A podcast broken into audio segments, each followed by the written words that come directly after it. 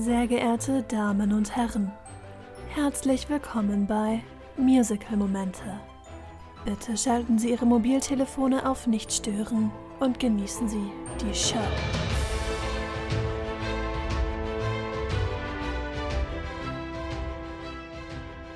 Hallo, Hi, herzlich willkommen bei Musical Momente, dem Musical Podcast von Musical Fans für Musical Fans. Schön, dass ihr eingeschaltet habt. Ich bin Debbie. Ich bin Anni. Ja, herzlich willkommen äh, zu unserem Podcast, zu einer neuen Folge. Und äh, das Konzept von Musical Momente ist ja, dass wir uns immer ein Musical nehmen und es einmal komplett durchsprechen, unsere Lieblingslieder, Lieblingsmomente und was es sonst noch Interessantes zu dem Musical zu wissen gibt. Genau, dabei ist es völlig egal, ob international, national, alt, neu, bekannt, unbekannt. Für uns ist nichts sicher. Wir steuern auf die 50 zu. Wir haben schon einiges hinter uns. Und wem das noch neu ist hier, das Ganze, also erstmal ein warmes herzlich willkommen. Hoffentlich seid ihr noch öfter hier. Und am Ende einer jeden Folge gibt es drei Stichwörter mit auf dem Weg, dass ihr raten könnt, was die nächste Folge sein wird. Weil wir machen das natürlich ein bisschen spannend. Genau, genau. Also, dass ihr auch wirklich mitraten könnt und dann zwei Wochen ausharren müsst, bis ihr die Lösung erfahrt. Komplette Dürrephase, zwei Wochen kein Content. Und die sind jetzt auch mehr als rum. Wir melden uns zurück aus der Sommerpause.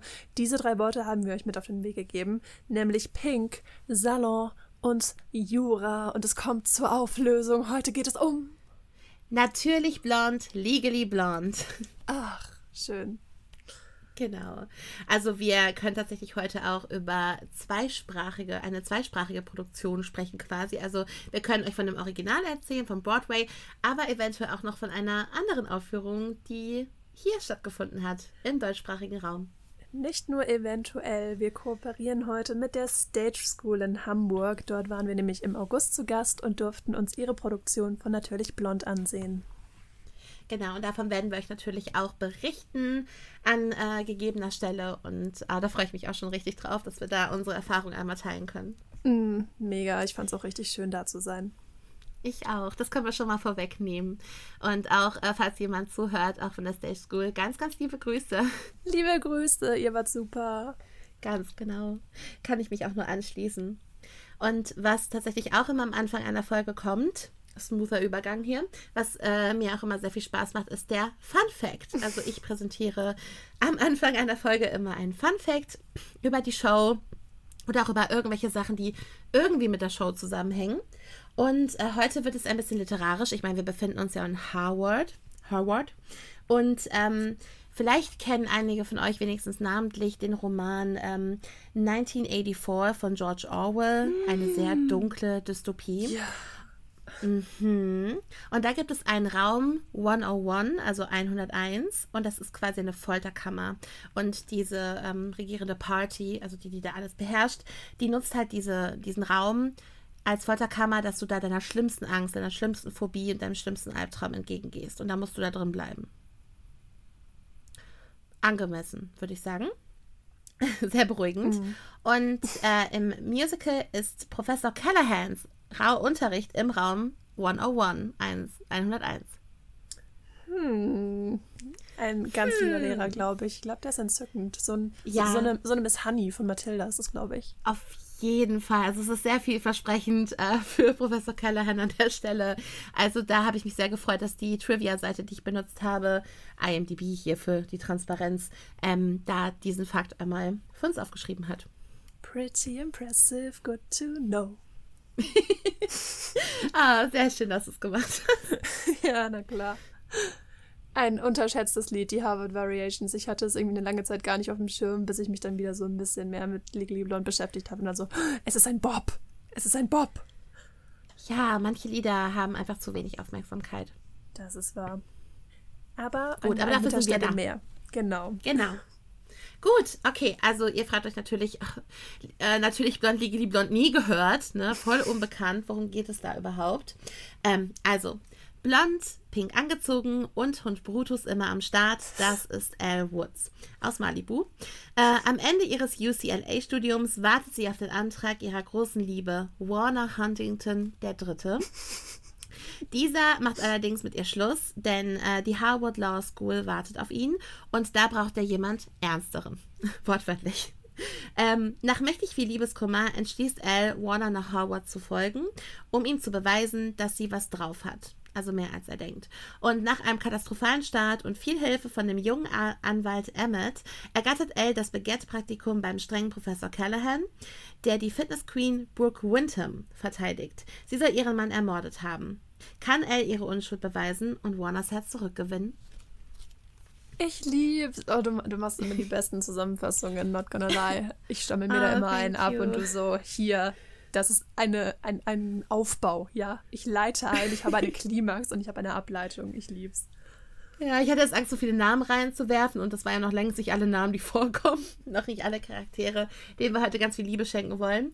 Aber ähm, das ist, glaube ich, wirklich so die wichtigste Prämisse, mit der wir uns heute beschäftigen, nämlich dass Al wirklich einen großen Schritt macht in Richtung Anwälte. Richtig, richtig. Ach, schön. Genau, wir haben hier eine Produktion, bei der die Originalregie am Broadway geführt hat Jerry Mitchell, auch ein Name, Woo! den wir schon. Woo! Jerry! Jerry, go Jerry! Also ich habe ich hab was für Jerry übrig. Also ich finde ihn wirklich als Choreograf und Regisseur total toll, aber ich erzähle nachher warum. Jerry ist in Ordnung, ja. Freund des Podcasts, Jerry Mitchell, Grüße gehen raus. äh, den wir aus unserer Kinky Boots Folge nämlich zum Beispiel auch schon kennen. Mhm. Musik und Lyrics sind Nell Benjamin und Lawrence O'Keefe mit am Start. Nell und Lawrence sind ein Paar, also verheiratet. Und Nell kennen wir schon aus Mean Girls, da hat sie die Lyrics gemacht. Und Lawrence mhm. O'Keefe aus Heathers. Heathers. Heathers, Heathers and Heathers. Ähm, unsere allererste Folge, die Show, über ja. die wir uns kennengelernt haben. Also, und ich finde, das merkt man auch an manchen Stellen, dass da, dass da so eine gewisse Ähnlichkeit zu Heathers ist. Also jetzt nicht komplett ähm, eine Carbon Copy, aber schon eine Ähnlichkeit hier und da. Ja, das, das äh, finde ich halt wirklich auch, dass man das in, in so kleinen, in kleinen äh, Schritten halt wirklich merkt. Also so von Charakteren und ähm, ja, doch. Also ich habe irgendwie so eine kleine McNamara immer auf der Bühne gesehen. Ja. Zum Beispiel. ja, oder halt irgendwie auch der Wortwitz in den Lyrics. Da gibt es auch die ein oder andere Stelle.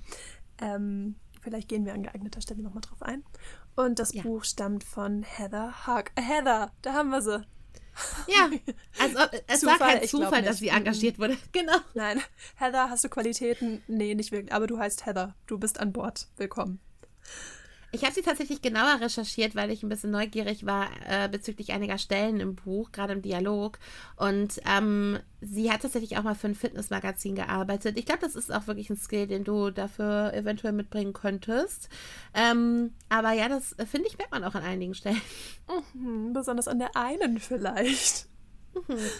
Also, ja, jetzt, wo ich wirklich merke, okay, sie heißt Heather, jetzt muss ich natürlich gerade nochmal überlegen, was, welche Heather sie ist, weil sie war zum Beispiel auch in der Jury von der Casting-Show, ähm, die zu Legally Blonde gehört, aber da gehen wir auch später nochmal drauf ein. Keine Sorge, alles im Detail. Aber da war sie ja. eben auch und man konnte sie so ein bisschen kennenlernen. Und, oh, keine Ahnung, also in so Reality-Shows, die wirken alle ein bisschen gemein in der Jury immer. So, die lassen ja gelegentlich kein gutes Haar an den Leuten. Wobei mhm. sie mir doch ein bisschen McNamara-Vibes gibt auch. Das, das ist eine McNamara. Heather Hawk ist eine Heather oh, McNamara. Wie süß. Mhm. Sehr cool. Nee, also das Ganze basiert natürlich auf dem bekannten Film. Ich glaube 2001 kam der raus, ne, mit Reese Witherspoon. Mhm. Unter anderem. Und ähm, das basiert dann wieder, das wusste ich auch nicht, auf einem Jugendbuch, das aber auch im selben Jahr rauskam. Also, wie schnell waren die bitte mit der Verfilmung? Mhm. Also, genau, das Buch ist, äh, glaube ich, von äh, Amanda Brown, genau. Und ja. ähm, also die waren wirklich fix mit der Verfilmung. Also da haben hier die, die, also ich weiß gar nicht jetzt mal, welches Studio das war, die haben sich direkt gedacht, so, komm, pack ein, das nehmen wir. Und das war die richtige Entscheidung. Das wird ikonisch, haben sie sich gedacht. Und sie hatten recht. Genau, es basiert eben auf dem Buch und auf dem ersten Film. Es gibt noch zwei weitere Fortsetzungen von dem Film. Legally Blonde 2 von 2003 und Legally Blondes Das geht dann um Zwillingscousinen. Das ist dann schon richtig abgespaced von 2009. Ähm, damit hat es aber wirklich nichts mehr zu tun. Also nur der erste Film mhm. und das Buch. Ähm, zu dem Buch kann man noch sagen, was ich auch sehr spannend fand. Ich habe mich so ein bisschen da reingefuchst in die Trivia auch. Das Manuskript hat Amanda Brown damals mit pinker Tinte auf pinkem Papier geschrieben und an die Verlage geschickt. Wie ikonisch. Das ist einfach L-Core. Also das, das, halt einfach, das würde L auch machen. Ja. Richtig, richtig. Und besonders ikonisch, wenn man halt weiß, in Legally Blonde verarbeitet sie ihre eigenen Uni-Erfahrungen in Stanford. So, sie oh, ist L. Mm. ja, sie ist, sie ist L, also auch mit der Unterschätzung dann wahrscheinlich, ne? Oh mein mhm. Gott, das ist wirklich, es ist so inspirierend. Und dann habe ich mir halt noch die Frage gestellt, okay, Stanford, aber spielt ja in Harvard. Und warum wurde es zu Harvard geändert? Und ich habe ein bisschen recherchiert und bin auf, zur Erkenntnis gekommen, tatsächlich, Stanford hat keine Dreherlaubnis gegeben. Also sind sie nach Harvard gegangen. Die ganze Geschichte ist dann zu Harvard geschiftet. Ja. Stell mal vor, wenn die die Dreherlaubnis gegeben hätten, hätten wir das Lied Stanford Variations. Und irgendwie klingt das gerade spontan nicht ganz so cool wie Harvard Variations. Harvard ist schon ikonisch. Also es, es passt irgendwie ja. alles. Es ist alles gut so, dass es so gekommen ist. Natürlich nicht mehr so originalgetreu zum Buch dann, aber ähm, Bust. Bust Show, ja. wie man hier sagen würde. Finde ich. Und Howard ist ja wirklich eine schöne Kulisse. Also ich bin eh so ein East Coast Fan, also nicht, dass ich da irgendwie mal leben will, logischerweise, aber ich mag generell diese Städte an der, an der East Coast. Nein. Ich bin großer Fan von der US-amerikanischen Politik. Oh ja, und der Gesellschaft. I, I love. Ähm, ich möchte nee, unbedingt aber, mal die Erfahrung machen, nicht krankenversichert zu sein. Genau, genau. Und, und für, für, für meine bloße Identität und äh, Auslebung meiner Identität verfolgt zu werden. Ja. Und, Ja, finde ich äh, reizvoll. Ähm, nee, aber ich mag einfach die Ästhetik der, der East Coast einfach sehr gerne, tatsächlich. Ja, Deswegen, wenn man sein Leben romantisiert, ne? Genau, genau. Auf, auf einer sehr romantischen Ebene ähm, finde ich das ganz okay. Nee, klar. Es, es hat, jeder Ort hat so seine schönen Seiten und seine schlechten, aber ja, doch. Genau. Fühle ich. Gut, ein bisschen was zur Produktion. Wir sind schon ein bisschen älter unterwegs, aber jetzt auch nicht arg alt. Also da hatten wir schon ältere Schinken hier. Etwas. ähm, etwas. Ja. also äh, den Tryout hatte Legally Blonde von Januar bis Februar 2007 in San Francisco. Im selben Jahr hat es dann am Broadway seine Premiere gefeiert. 29. April war da das Datum und lief auch für 595 Performances bis zum 19. Oktober 2008. Prinzipiell galt es leider dennoch als finanzielle Enttäuschung, denn das investierte mhm. Geld konnte nicht wieder eingespielt werden. Gefolgt Voll darauf. Schade. Ja, like, ja, total. Vor allem ist es jetzt so ikonisch. Also ich dachte auch irgendwie, es lief mindestens drei Jahre oder so. Ja, habe ich auch gedacht. Also ich meine, klar, es war eine, eine schwierige Zeit generell. Ich glaube, danach kam ja irgendwann auch die Finanzkrise und so weiter. Vielleicht hängt das auch damit irgendwie zusammen. Stand aber nicht explizit so äh, auf Wikipedia zumindest. Ähm, war, glaube ich, wahrscheinlich eine schwierige Zeit, aber trotzdem sehr, sehr schade. Mhm. Ich finde es vor allem spannend, ähm, inwiefern das mit dem Pro-Shot noch zusammenhängt. Also da haben wir jetzt, dadurch, dass es eben schon ein bisschen älter ist, auch Statistiken und da gehen wir auch später auf jeden Fall nochmal drauf ein, weil das natürlich auch immer spannend ist. Ähm, das ist ja ein Thema, was wir wirklich sehr wichtig finden und in unserem Podcast auch des Öfteren betonen, nämlich die Zugänglichkeit zu mhm. Musiktheater als Hochkultur, besonders wenn wir ähm, unsere guten Freunde Stage Entertainment, liebe Grüße gehen raus an der Stelle, ähm, anschauen, ja. wo es halt wirklich teilweise wo du einen Kredit aufnehmen kannst, um halt wirklich ein Ticket zu kaufen und wo man sich dann fragt, okay, ist es ein Luxusgut und inwiefern spielt da der Klassismus mit rein, dass du halt wirklich einer gewissen Gesellschaftsschicht angehören musst, um diese Kunstform zu genießen. Und wie wichtig wir beide es dann finden, eben das Ganze zugänglich zu machen. Und da sind halt abgefilmte Shows ein sehr gutes Mittel. Und das ist halt bei Legally Blonde mhm. auch so gewesen. Und dadurch, dass es bei Legally Blonde so war, dass es abgefilmt und veröffentlicht wurde, während die Show noch lief am Broadway, können wir da auch ganz gut ähm, in den Statistiken und in den Kartenvorverkäufen sehen, wie sich das ausgewirkt hat. Aber darauf, dazu später mehr, damit es hier noch einen Spannungsbogen hat. Aber das fand ich persönlich sehr spannend, weil das ja bei einer anderen Show, die wir vor kurzem gesehen haben, ähnlich war und da tatsächlich auch viele dann dachten, mhm. um Gottes Willen, warum macht ihr das denn jetzt? Macht es doch erst, ähm, wenn eben schon Derniere war, weil ihr ruiniert euch doch eure Zahlen und so. Und aber wie gesagt, da gehen wir später drauf ein. Ja. Genau. Ähm, weiter zur Produktion. Es folgte eine US-Tour von 2008 bis 2010. Also ganz abgeschlossen hat man in den USA dann doch noch nicht mit dem Stück. Hat dann gesagt eh noch, nein, nein. Auch so? Beetlejuice oder Into the Woods, weißt du, die, die, die, die haben gerade Derniere und am nächsten Tag sind die einfach auf US-Tour. ja, so. die leben immer irgendwo weiter. ja. Den, den Ich auch gut. Ist nichts Halbes, nichts Ganzes. Ja. Ähm, West End kam dann auch zeitnah die Premiere, nämlich am 13. Januar 2010, lief dort für 974 Performances bis zum 7. April 2012. Und es ist tatsächlich, was ich auch sehr spannend fand, die erste West End Show, die eine Ticketlotterie angeboten hat. So viel zum Thema Zugänglichkeit, gell? Ja, das, das fand ich auch so super, super interessant, weil für uns heutzutage, ne, wenn man irgendwie mal nach London geht oder so, man, ähm, wir, wir kennen ja auch Leute, die regelmäßig dann an den Lotterien auch teilnehmen und eben auf Tickets hoffen und so.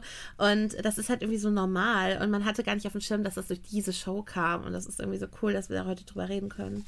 Ja, voll. Und so lang ist es ja auch noch nicht her. Also das ist Mhm. eine knappe Dekade, zehn Jahre. Ein bisschen mehr. Ja. Das ist schon irre.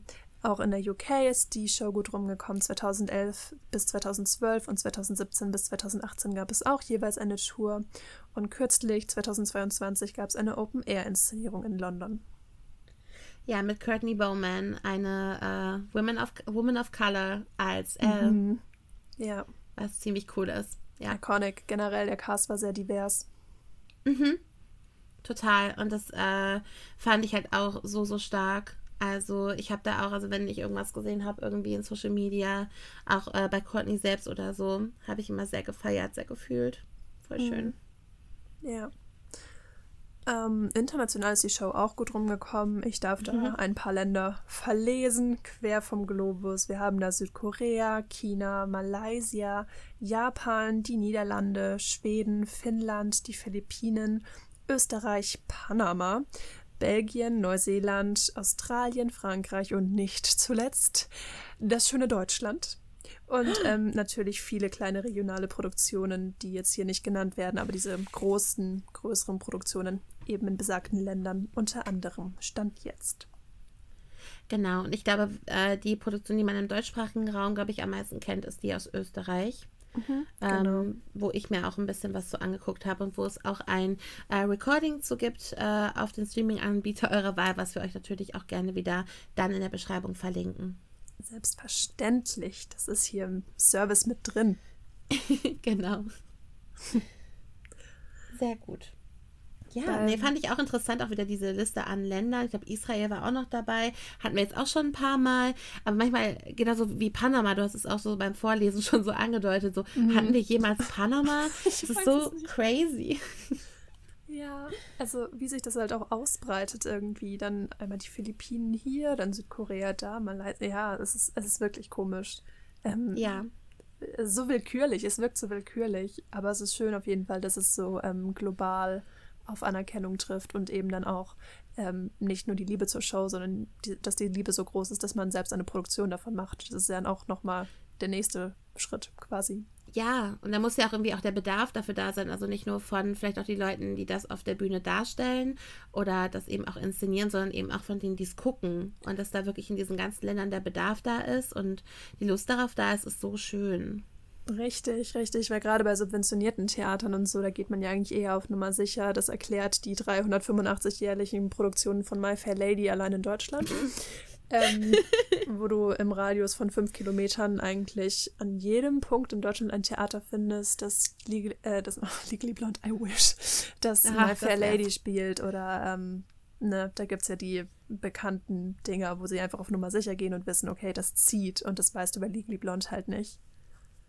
Genau, das ist dann wieder äh, auf jeden Fall was ganz anderes, weil es auch, glaube ich, ist, was das glaube ich, es ist halt ein ganz anderes Publikum. Wir haben ja hier unsere Stammgästinnen, äh, Sigrid und Hildegard, ähm, die wahrscheinlich auch sich eher in einer äh, Vorstellung von, in der hundertsten Vorstellung von My Fair Lady verlieren und die man, glaube ich, ein bisschen dazu drängen müsste, sich auch mal Legally Blonde anzugucken. Ähm, Ja. Aber ich hoffe, sie würden es tun. Wobei Eliza und Elle ja eigentlich auch relativ ähnlich klingen. Vielleicht könnte man sie ja so ein bisschen verwirren. Ja. Elle Doolittle, Eliza Woods, nein? Naja, who knows. Irgendwie so. Ja, wir können es ja mal versuchen mit den beiden. Ja, vielleicht erleben sie ihren zweiten Frühling nochmal. Junge Liebe. Ja. In Harvard. Hildegard. Mir genau, wir streben sie nochmal eine ganz neue Karriere an. Ja. Ja, Jura. Auf einmal eine Option.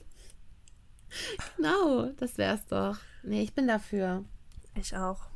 Sigrid Hildegard, falls ihr das hier hört. How would they? Egal. Sie sind wir, wir sind sie. Richtig, richtig. ähm, wir, wir waren ja schon im, im West End Cast unterwegs. Natürlich soll der Broadway Cast nicht verschwiegen werden. Wir haben da auch einige ikonische Namen wieder mit dabei. Ich darf verlesen. Laura Bell Bundy als Elle, unser beidiger Ehemann Christian Ball als Emmett. Dann haben wir Orfei als Paulette und Michael Rupert als Professor Callahan. Unter anderem mit dabei sind Annalie Ashford, die wir zum Beispiel als Marcy aus Dogfight kennen. Haben wir auch schon eine Folge zu gemacht. Gerne reinhören. Oder Leslie Kritzer, die aus Beetlejuice bekannt sein dürfte. Da hat sie Delia gespielt. Mhm, genau. Und vor allem, das war einfach Annalie Ashfords Debüt. Und ja. wenn man sie da auf der Bühne in dem Pro-Shot sieht, oder ich habe auch so ein Behind the Scenes aus dem Studio geguckt. Oh mhm. mein Gott, sie ist so ein Baby, es ist so süß, wirklich. Und ähm, ja, also ganz, ganz viel Liebe an Annalie. Also ich habe ja so viele Sachen schon mit ihr gesehen und gehört. Und sie ist wirklich so, so toll. Und diesen Anfang von ihr zu sehen, war irgendwie ganz besonders. Mhm. Sie ist ja wie so ein Welpe auf Energy Drink irgendwie. So. Total. Übrigens, Fun Fact, aber das hast du wahrscheinlich auch gelesen, Orphée, also die, die Paulette spielt und der Herr, der Kyle spielt, den Postboten, Andy mhm. Carl, die sind verheiratet in ja. Real Life. Andy ja. Carl auch nochmal ein großer Name, genau. Genau. Und Andy und Orphée sind halt äh, in Real, im Real Life halt verheiratet und spielen da halt eben auch ein Paar und das ist so süß. Lieben wir. Mhm. Stage Chemistry, authentisch. Bekommt das Music-Momente Gütesiegel. Ist authentisch. Stempel drauf, approved. St Ast rein, genau so. Gut. Ja, das war's, glaube ich, zu den Produktionen und zu dem Cast von mhm. der Originalversion. Ich möchte noch anmerken, ich habe es sehr genossen, mir ein paar Sachen von der UK-Tour anzugucken. Ich glaube, der letzten, weil Gareth Gates, einer meiner Childhood-Crushes, da Warner gespielt hat. Und das fand ich sehr schön. Das hat mich sehr gefreut. Aber es war so doof, weil er dann die ganze Zeit mit der L auf Tour war. Und ich dachte so, müsste nicht der Emmett-Schauspieler mit ihr auf Tour sein? Ach, immer dieses Stunt-Casting. Aber ich liebe Gareth und deswegen konnte ich nicht böse sein. Nein.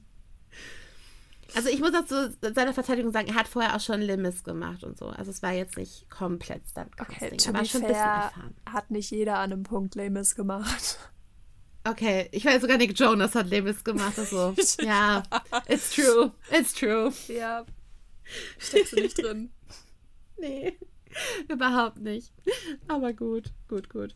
Nee, gut. Ich glaube, dann haben wir soweit alles, um in unsere Lieblingskategorien einzutauchen, nämlich die Lieblingslieder und Lieblingsmomente. Ich denke auch, endlich weg von den trockenen Fakten und ab in die emotionalen Abgründe, die natürlich Blond zu bieten hat. Oh ja, ich glaube, wenn wir chronologisch vorgehen, bist du tatsächlich die Erste. Darf ich anfangen? Ja. Beaut. Okay. Ähm, gut, fangen wir an. Wir sind ja schon gut drin in deiner Zusammenfassung. Und mhm. ja, wir, wir spoilern. Also, ähm, Plot Twist Spoiler Alert, wer das noch nie gehört hat hier, wir spoilern bisweilen. Die Show ist jetzt schon knapp 15 Jahre alt. Ähm, das ist vertretbar, denke ich, oder? Ich denke auch, ja. Genau. Also, Elle denkt, ihr Freund Warner wird ihr einen Antrag machen und sie freut sich mega. Ähm, er ja, er trennt sich von ihr, wie du schon gesagt hast, weil er eben etwas Ernstes sucht, weil er natürlich ein ernster Mann sein muss, wenn er in Harvard Jura studiert.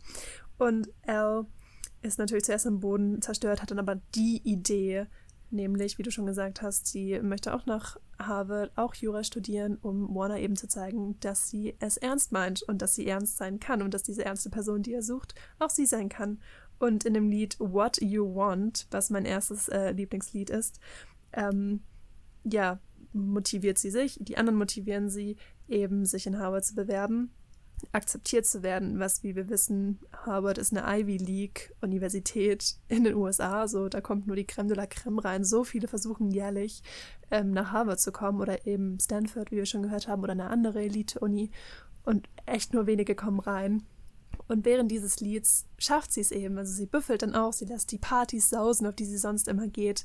Sie widmet sich wirklich dem, was sie will eben, what you want. Sie will es wirklich und kommt dann am Ende des Liedes auch in, nach Harvard und sie wird genommen. Und das ist einfach so ein empowerndes Lied, finde ich. Also es, mhm. es, ist mhm. richtig motivierend und ähm, zeigt halt schon so am Anfang, was für eine starke Person sie letztlich ist. Und du merkst halt schon, okay, wenn sie etwas will, dann kriegt sie es auch. Und das ist also halt auch feministisch gesehen einfach nur geil. Ein absolut gutes Lied.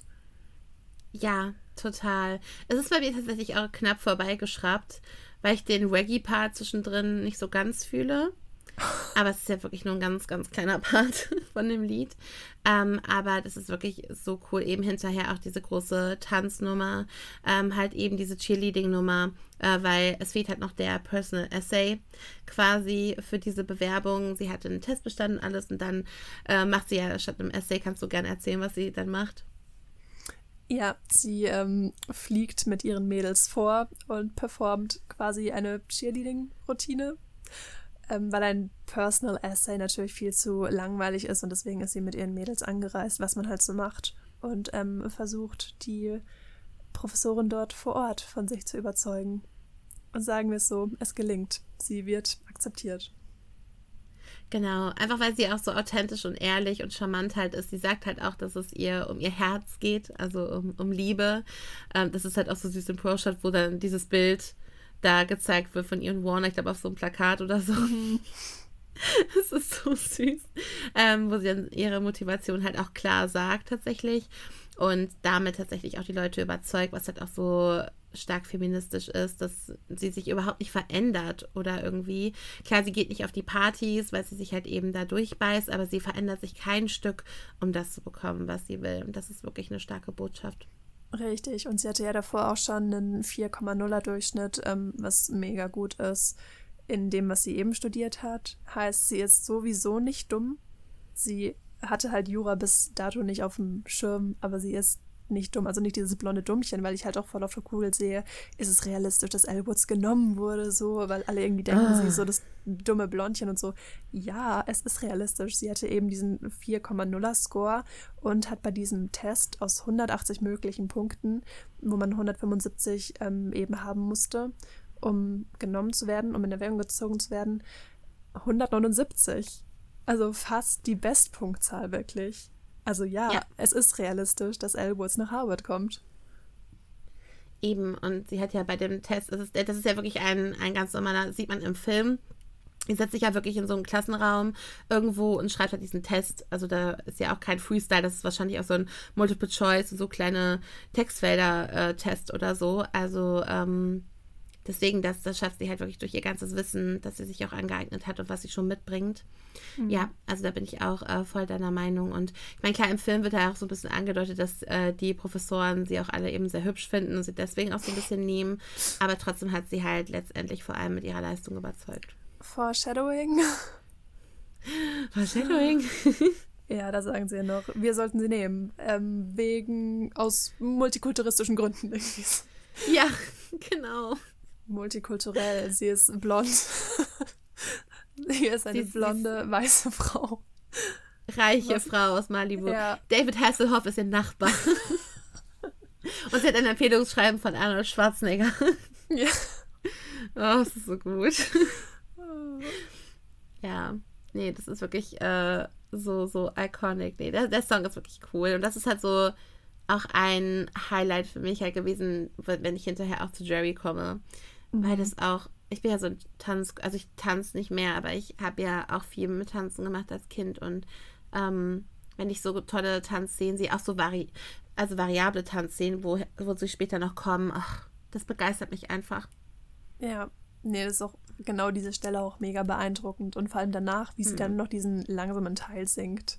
So, ja. so dieser ewig lange Dance Break, der wirklich anstrengend aussieht und wahrscheinlich auch ist und dann nix außer Puste, einfach Love, diesen ganzen Abschnitt noch. Okay. Ja, meine Lunge Ja. würde das auch so machen. Oder halt nicht.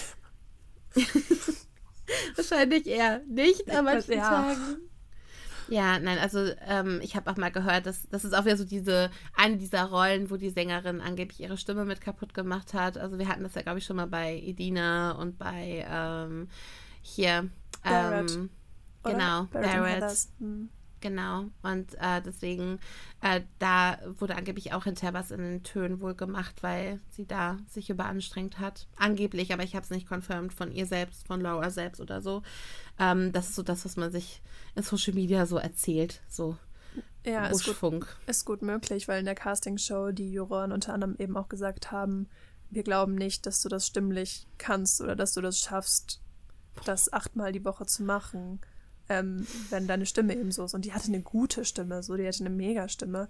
Ähm, aber wenn das wirklich der Anspruch ist, okay, du hast eigentlich eine tolle Stimme, aber wahrscheinlich wird das nichts, wo du dann denkst, okay, was sind die Ansprüche? Ja, also äh, das, das deckt sich auf jeden Fall sehr mit dem, was, was ich da so gehört habe, auf jeden Fall. Ja, das ist halt wirklich auch krass, was die da immer leisten. Und, und wie gesagt, generell, das ist so eine energetische Show, wo wir ja noch im Detail drauf eingehen. Ham Oh, hammerhart. Hammerhart. Gut. Bist du fertig mit deinem ersten Song? Ja, nach 30 Minuten Sehr sehr schön. durch. Genau. Ich glaube, mein Song ist mal wieder ein, ein Ende von Akt 1. Mhm. Das habe ich ja schon öfter. Ich, ich liebe Ende von Akt 1. Sie sind einfach immer so gut. Und äh, dieses heißt So Much Better. Und es ist tatsächlich äh, ein Moment, also ähm, Professor Callahan, also der strenge Professor an, äh, an dieser Harvard Law School, der, ähm, also wer den Film auch kennt, also am Anfang wird er auch rausgeschmissen und also er ist überhaupt nicht beeindruckt von ihr, weil sie am Anfang das Ganze auch noch nicht so ganz ernst nimmt.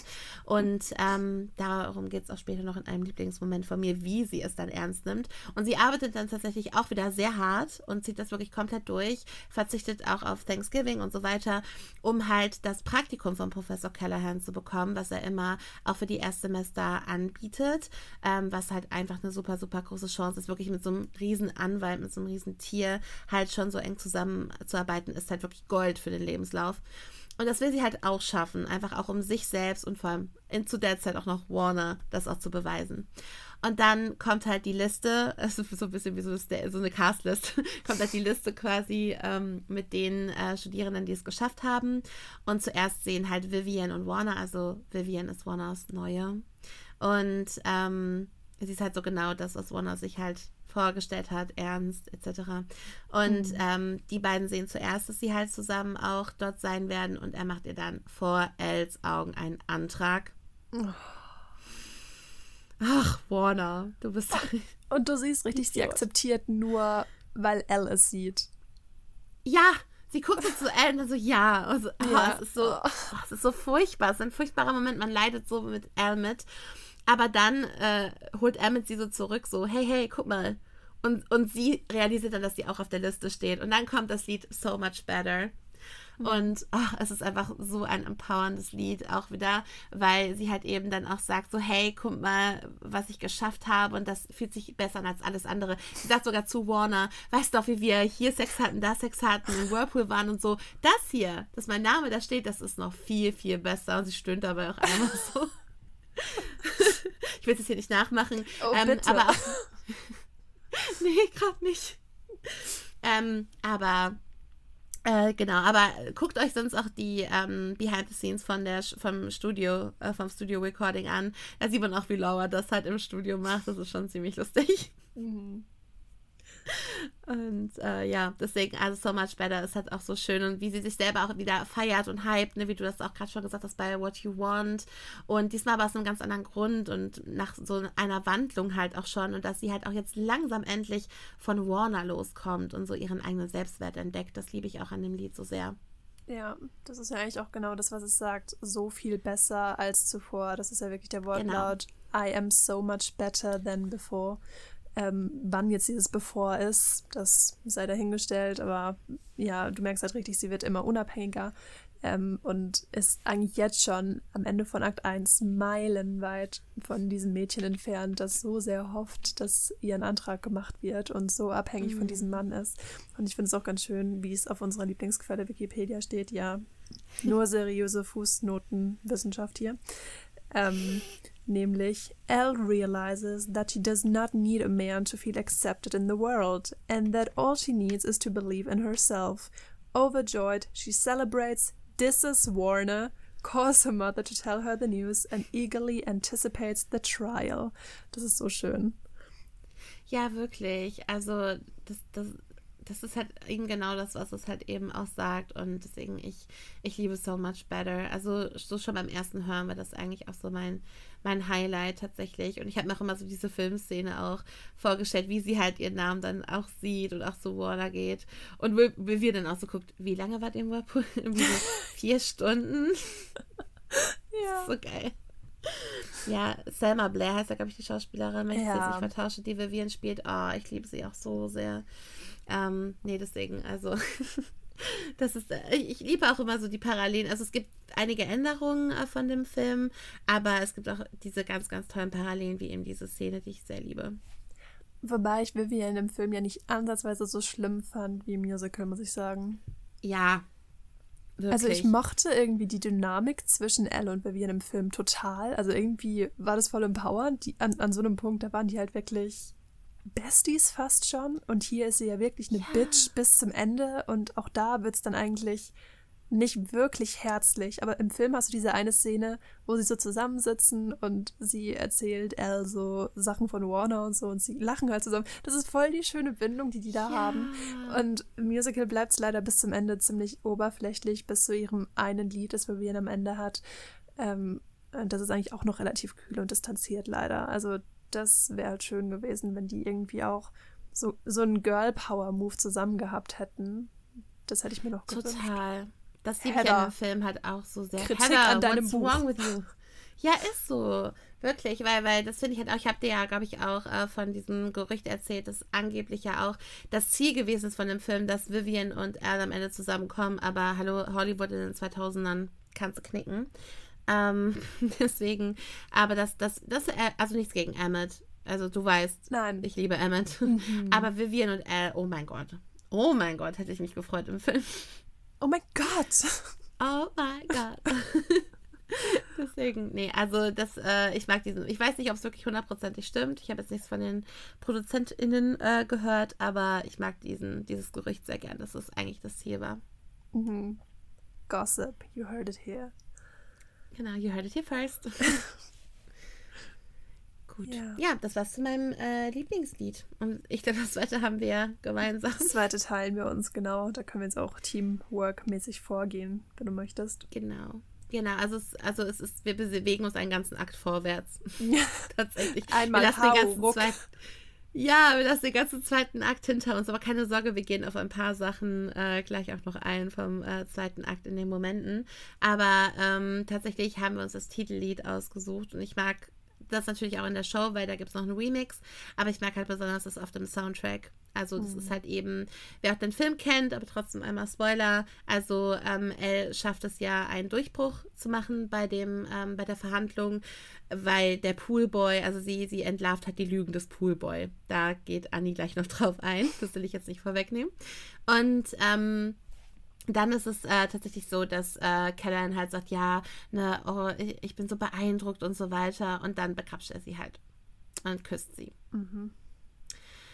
Und äh, ne, so nach dem Motto, ja, du willst, wenn, wenn du was erreichen willst, dann musst du so, musst du das halt so machen und halt wirklich dieses komplett sexistische Casting Couch, MeToo und ne, alles, was wir mittlerweile auch schon jetzt, also vor, also das Musical ist ja nicht, also schon ein bisschen älter, aber gerade seit MeToo wissen wir ja noch stärker, also dass sowas halt eben gar nicht geht. Und ja, wie oft sowas leider passiert. und äh, danach ähm, will sie halt auch einfach nur noch weg. Also sie fühlt sich halt so niedergeschlagen und so erniedrigt halt auch einfach an der Stelle, vor allem weil auch noch Warner und Vivian das sehen im Musical und äh, Warner sie hat auch noch richtig beleidigt, wo Vivian auch ihn so ein bisschen zurückholt. Aber ähm, ich glaube, im Film ist es sogar Vivian, die sie dann so krass beleidigt. Ja, leider. Ja, na, so, ja, ich, war klar, dass du so bist oder irgendwie sowas. Und das ist so traurig. Und äh, dann singt sie halt den Titelsong halt eben, dass sie zurück will an die Küste, weil da, wo sie hingehört, weil das hat ihr gerade gezeigt, ne, ich habe so hart gearbeitet, aber es war alles für nichts. Und mhm. dann, dann kommt Emmett.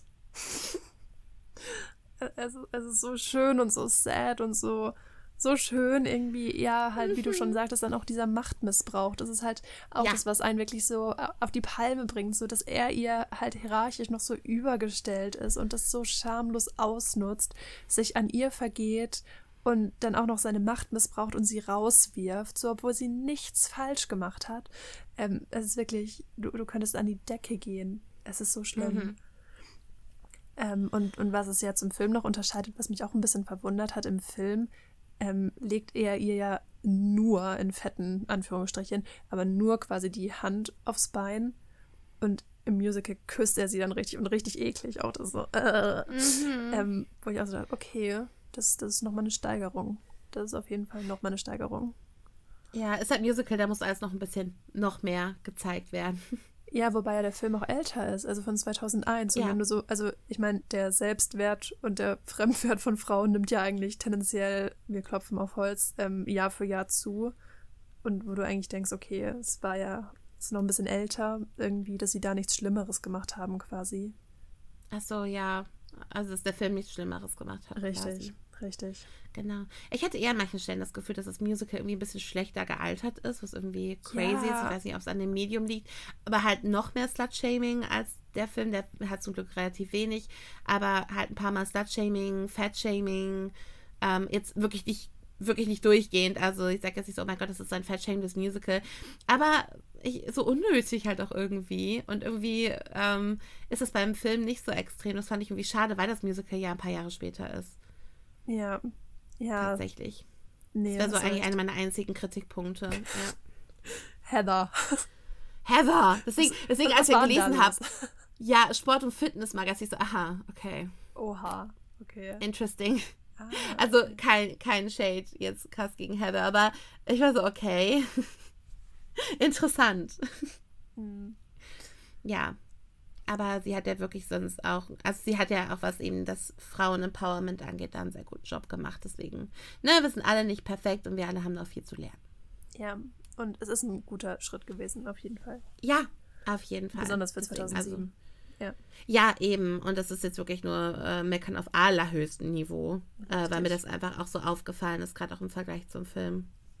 Wir kommen jetzt mal von unserem hohen Ross wieder runter. Zu ähm, Emmett. zu, zu Emmett wieder mit auf den Boden zum Pöbel.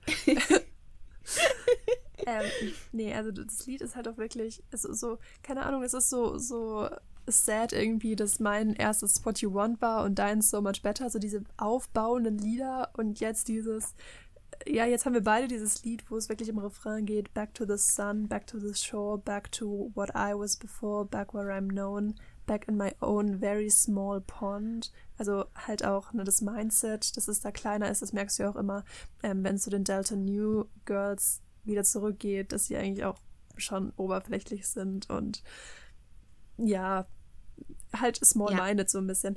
Laugh with my friends when I arrive, we'll drop the top and just drive. Also halt dieses, ne, einfach fahren, lachen, nicht viel denken, einfach Spaß haben. That's fine with me, just let me be legally blonde. Und halt dieses, ja, wie, wie fertig sie eigentlich ist. Ne? Sie ist so durch. So, sie hat sich wirklich so ein abgerackert. Ähm, mhm. Mit nicht wenig geistreichem Input dann auch wirklich diesen Fall gewonnen. So, das war auch wirklich beeindruckend, wie. Ähm, und ja, dann endet es so quasi. Und dann kommt Emmett. Genau, also zu Emmett haben wir noch gar nicht so viel gesagt. Ich hatte ihn ja in meiner Synopsis als den jungen Anwalt äh, betitelt. Also Emmett war halt selber an der Harvard Law School unter Professor Callahan, hat mittlerweile schon äh, länger seinen Abschluss und betreut halt immer die Erstis und ist halt auch so ein bisschen der, ja, aus, aus, also die Aushilfe quasi, der studentische Aus, Hilf, die studentische Aushilfskraft mein Gott, das war ein schweres Wort, ähm, für halt Professor Callahan und betreut natürlich auch den Fall mit und er ist halt auch derjenige, ähm, der halt Elle auch die ganze Zeit so motiviert und mit ihr halt zusammen büffelt und lernt und dabei kommen die beiden sich auch ein bisschen näher und ähm, dann bei dem Lied Legally Blonde ähm, gesteht er ihr halt seine Liebe. Ja. Ja. Genau, es ist so blödes Timing, aber ne, wenn du jetzt gehen willst, so muss ich dir sagen, was du mir bedeutest. So, ne? Hallo? Du bist für die Liebe hergekommen und jetzt darfst du nicht gehen, weil, weil ich dich liebe. Oh, stop. Es ist so pur. Ja, es ist so schön. Ja, deswegen. Also ganz viel Liebe an Emmett. Ja, und ganz viel Liebe an Christian. Er macht es halt auch echt toll. Ja, ja, aber genau, wir haben ja schon so oft über Christian auch gesprochen und es ist halt so ein großer Kontrast. Also wir hatten ihn ja bisher vor allem als Shakespeare. und äh, mhm. das ist ja eine ganz andere Rolle, also wirklich auch die, die Bandbreite, die dieser Mann hat. Ja. So toll. What about love? I never mentioned love. The timing's bad, I know. But mm. perhaps if I'd made it more clear that you belong right here, you wouldn't have to go. Because you'd know that I'm so much in love. Und oh, es ist einfach alles richtig an diesem Pärchen. So an keiner Stelle ist es unangenehm oder er belästigt sie oder sie ist awkward. Es ist einfach, es kommt so natürlich. Also mit Chip on ja. my shoulder, da kommen die sich so ein bisschen näher. Ähm, das haben wir auch ein bisschen außen vor gelassen, das Lied. Shame. Da kam ich ja gleich noch drauf in meinen Momenten. Ah ja, stimmt, stimmt. Ja. Ähm, einfach, einfach cute. Ja, total wirklich. Und äh, weil das eben wirklich so eine natürliche Liebesgeschichte ist. Also man merkt halt am Anfang erst, dass sie sich wirklich lernen, gegenseitig zu respektieren. Mhm. Ne? Und, und dann, dass sie halt wirklich einander zu schätzen lernen und dann halt eben diese Liebe kommt. Das ist einfach so gesund und so schön. Das hat man in Musicals jetzt auch nicht immer. Ja. Heathers. ja. nee, und, und, gerade das Ende von dem Lied ist auch, ich, ich würde es gerade einfach ja. nochmal verlesen, wo Elle Bitte. sagt, Some girls fight hard, some face the trial, some girls were just meant to smile. Damit meint sie sich. Was halt wieder so degradierend ist, halt auf dieses, ja, nur schön aussehen und lächeln, was ja eigentlich auch ne, das ist, ähm, was so lange auf die Frau projiziert wurde irgendwie. Ja, du hast nichts zu tun, so schau einfach schön aus, lächel, vielleicht noch ein bisschen Haushalt und putzen wäre toll, aber bloß nicht so viel denken oder irgendwie selbst aktiv werden. Worauf Emmett dann sagt, if you can hear, can I just say how much I want you to stay? Und ähm, Elle dann aber auch wieder richtig niedergeschlagen und einfach nur fertig. It's not up to me. Im Sinne von, ja, da hat jemand seine Macht missbraucht und es ist nicht meine Entscheidung, ob ich gehe oder bleibe ich wieder rausgeworfen.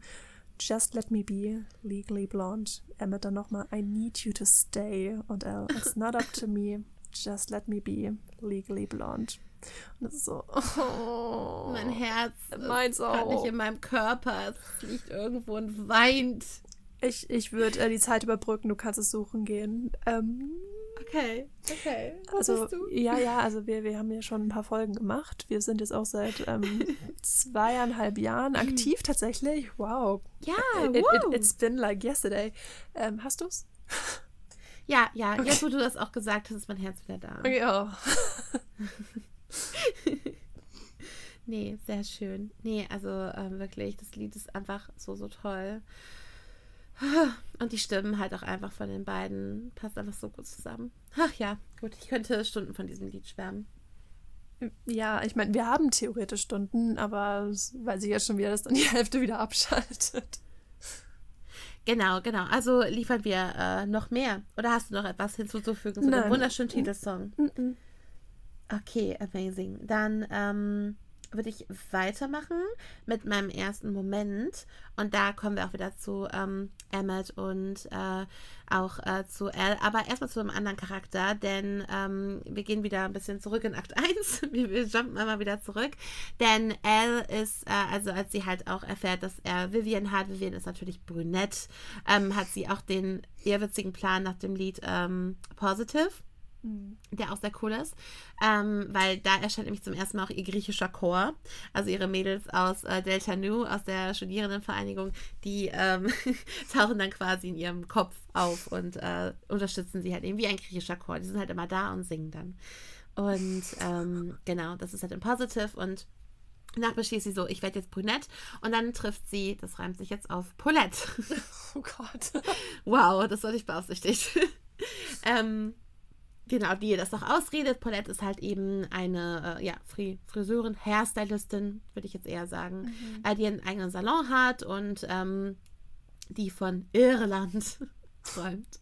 Und ähm, aber die redet ihr das auch aus mit dem Brünett. Aber die beiden werden sofort super Freunde, sind auch beide Hundemamis, äh, die sind sofort auf einer Wellenlänge und ähm, sie kann Elle das zum Glück ausreden und dann taucht auf einmal Vivian in diesem Salon auf also ich komme jetzt langsam auf mhm. den Punkt.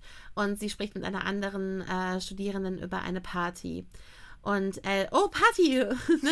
ich werde natürlich auch kommen. Sie will sich auch einfügen und Warner beeindrucken. Und ähm, Vivian ist dann so nett und sagt, ja, es ist eine Kostümparty. Und Paulette gibt ihr dann ein Playboy-Bunny-Kostüm. Und das trägt sie dann und natürlich ist sie die Einzige im Kostüm. Also es ist auch eine sehr legendäre Szene aus dem Film. Das ist im Musical ganz genauso. Und äh, Laura hat tatsächlich auch über die Szene gesagt, dass das am härtesten zu performen war, weil tatsächlich das Outfit super, super eng war. Und sie hat die ganze Zeit gedacht, sie muss pinkeln. Mhm. Also. Und äh, deswegen, ähm, aber sie hat es trotzdem geslayed. Und ähm, danach beginnt halt so, also es ist eigentlich auch so mein Lieblingsmoment, weil genau wie im Film Owen, sie ist halt komplett, also sie ähm, ärgert sich natürlich mega über Vivian, aber sie nutzt das auch so ein bisschen dann für Warner, um, ne, um ihn so ein bisschen gucken zu lassen, was er sich natürlich auch gefallen lässt. Ist auch mal lustig, wenn er sie ein Puber nennt und Vivian dann immer guckt. Puber, äh, L. oh, das ist so lustig.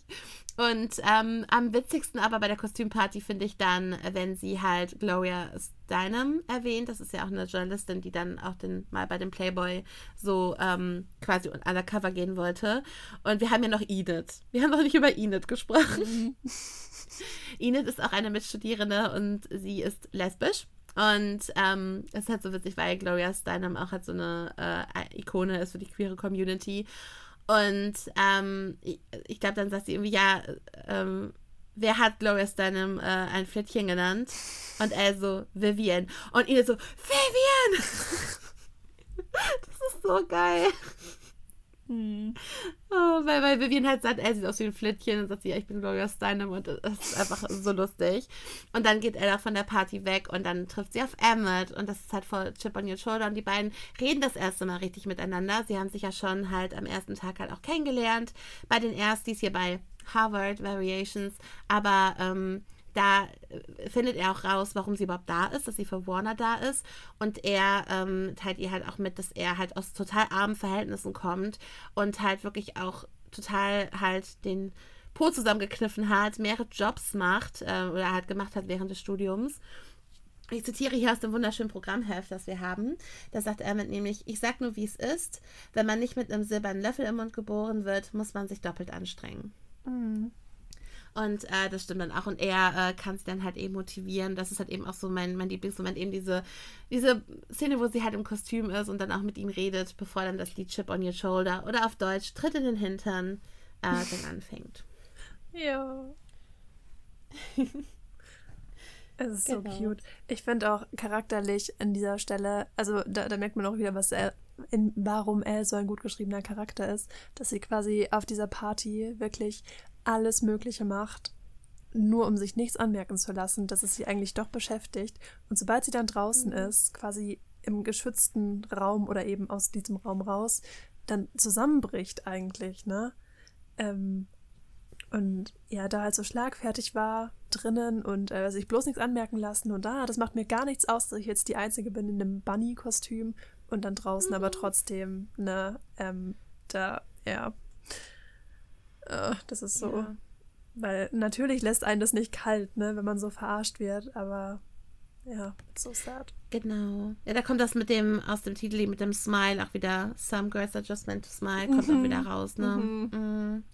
Ja, sie ist wirklich so gut geschrieben. Also, ich meine, der Film hat eine gute Vorlage geleistet, aber auch Elle als Charakter und ihre ganze Entwicklung ist so gut transferiert auf die Bühne, wirklich. Ja. Gut. Ich, ich liebe ja auch It's diese eine, eine Stelle noch aus dem Lied ähm, With the chance we've been given, we gotta be driven as hell. Das ist so ein guter Spruch. Und das ist so Ähm, eine gute musikalische Stelle, weil er da so hoch geht. richtig. Oh, oh mein Gott. Oh my God, you guys. Ja. Ja. Oh mein Gott. Ja, nee, total. Ähm, Christian Bohr sowieso. Wenn, wenn der was anfasst, dann wird's zu Gold. Ähm, Aber eben Don't auch. blow it, boy. oh mein Gott. ähm, ja. Wa- wa- Was halt die, diese Stelle auch aussagt, einfach, ähm, du, du hast da eine Chance, du hast eine Möglichkeit, also solltest du sie nutzen. Und das denke ich mir halt auch, das kannst du so auf dein, auf dein Leben pro, pro, äh, projizieren. Du hast so viele Privilegien ähm, und so viele Möglichkeiten, so viele Chancen und man nutzt einfach so viel nicht. Also ja, weißt du, wie ich meine? Also man kann es ja nicht nur irgendwie auf das Schulsystem projizieren, irgendwie so von wegen, du hast ein Abi, mach was draus, sondern halt auch wirklich auf alles, was dir im Leben geschenkt wurde, eigentlich, was du für Möglichkeiten hast in diesem Land, auf dieser Welt. Ähm, Mhm. Mach was draus. Und das ist einfach so eine gute Stelle. Ja, es ist wirklich. Deswegen, also Chip on Your Show, das ist halt ein unheimlich langes Lied, deswegen wollte ich es jetzt nicht komplett irgendwie als Moment nehmen, aber gerade so der Anfang und wie die beiden halt dann zusammenfinden. Ich finde halt auch süß, wo er ihr halt äh, was schenkt. Oh mein Gott. ja. Es, um Zeit zu sparen, schenkt er nämlich ein Shampoo mit Spülung drin. Shampoo und Conditioner in einem. Conditioner, genau. Und diese Lache von ihr da. Also irgendwie süß, irgendwie süß, weil er an sie gedacht hat, aber auch, oh mein Gott, was tust du? Das ist ein Verbrechen.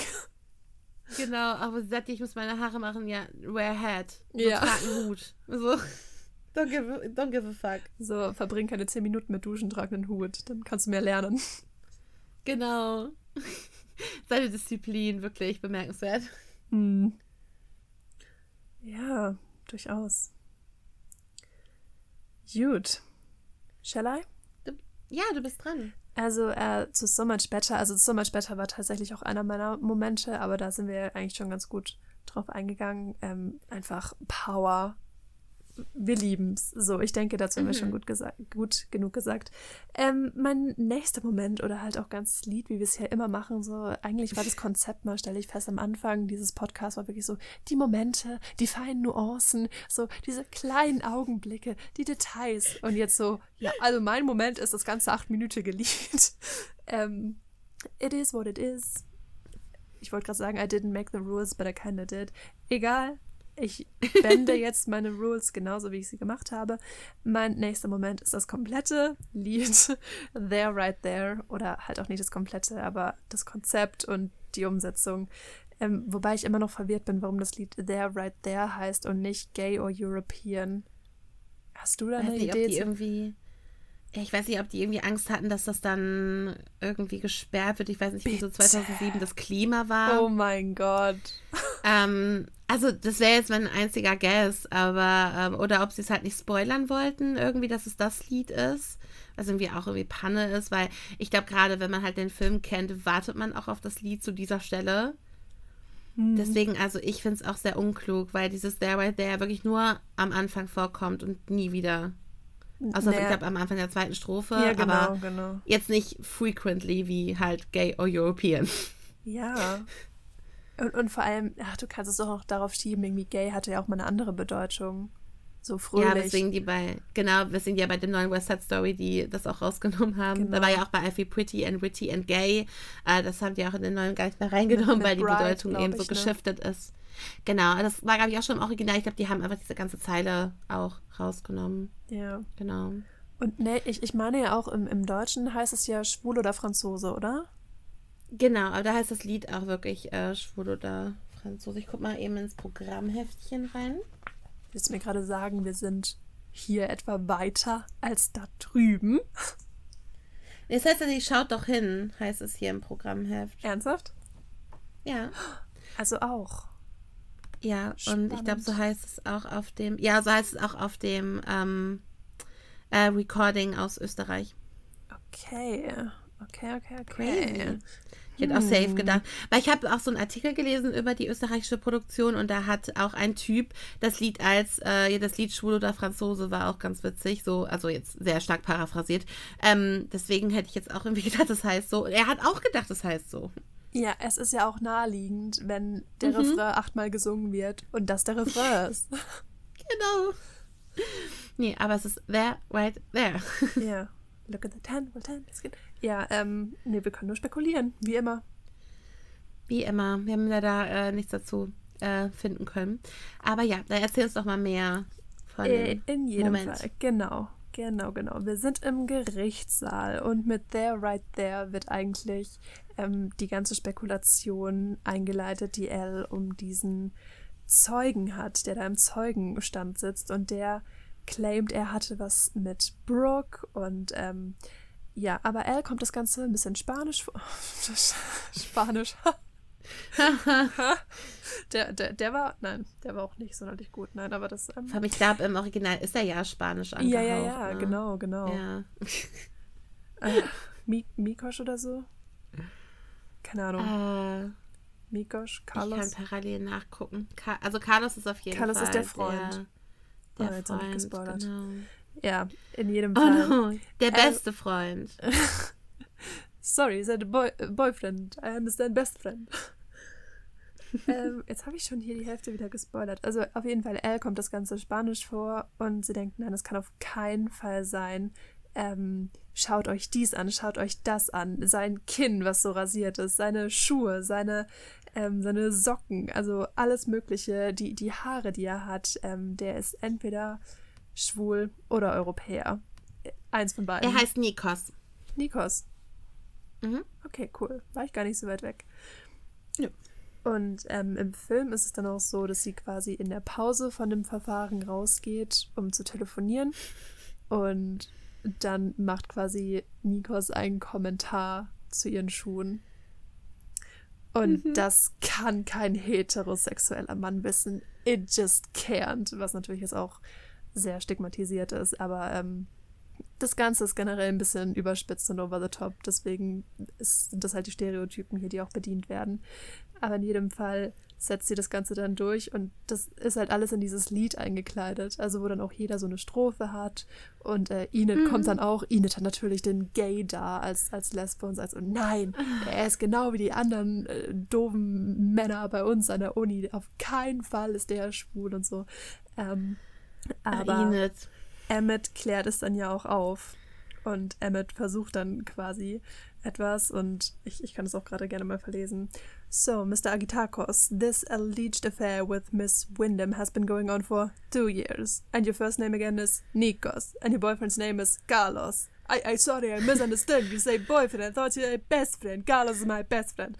Und, und dann aus dem, aus den Zuschauenden. You bastard! You lying bastard! That's it. I no cover for you no more. Und dann sagt er quasi, dieser Mann ist schwul und Franzose. Also halt, ne, im, im, im Deutschen dann, also im Englischen, this man is gay and European. Ähm, Und dann haben alle einfach diese, ah, klar. ja. Das ergibt Sinn. Also so nochmal ein kompletter Plot-Twist eigentlich. Ist er das eine oder das andere? Nein, er ist keins von beiden und dann so am Ende, er ist beides. Und ach, it's beaut. Ja, Es macht It richtig is. Laune, Also ich- das Lied. genau. Es macht wirklich Laune. Also, ähm, deswegen auch, auch wie, wie die dann halt diskutieren. So, ich glaube, Vivian hatte diesen Part, wo sie sagt, ja, sie äh, erziehen dort äh, die Jungs anders und so weiter.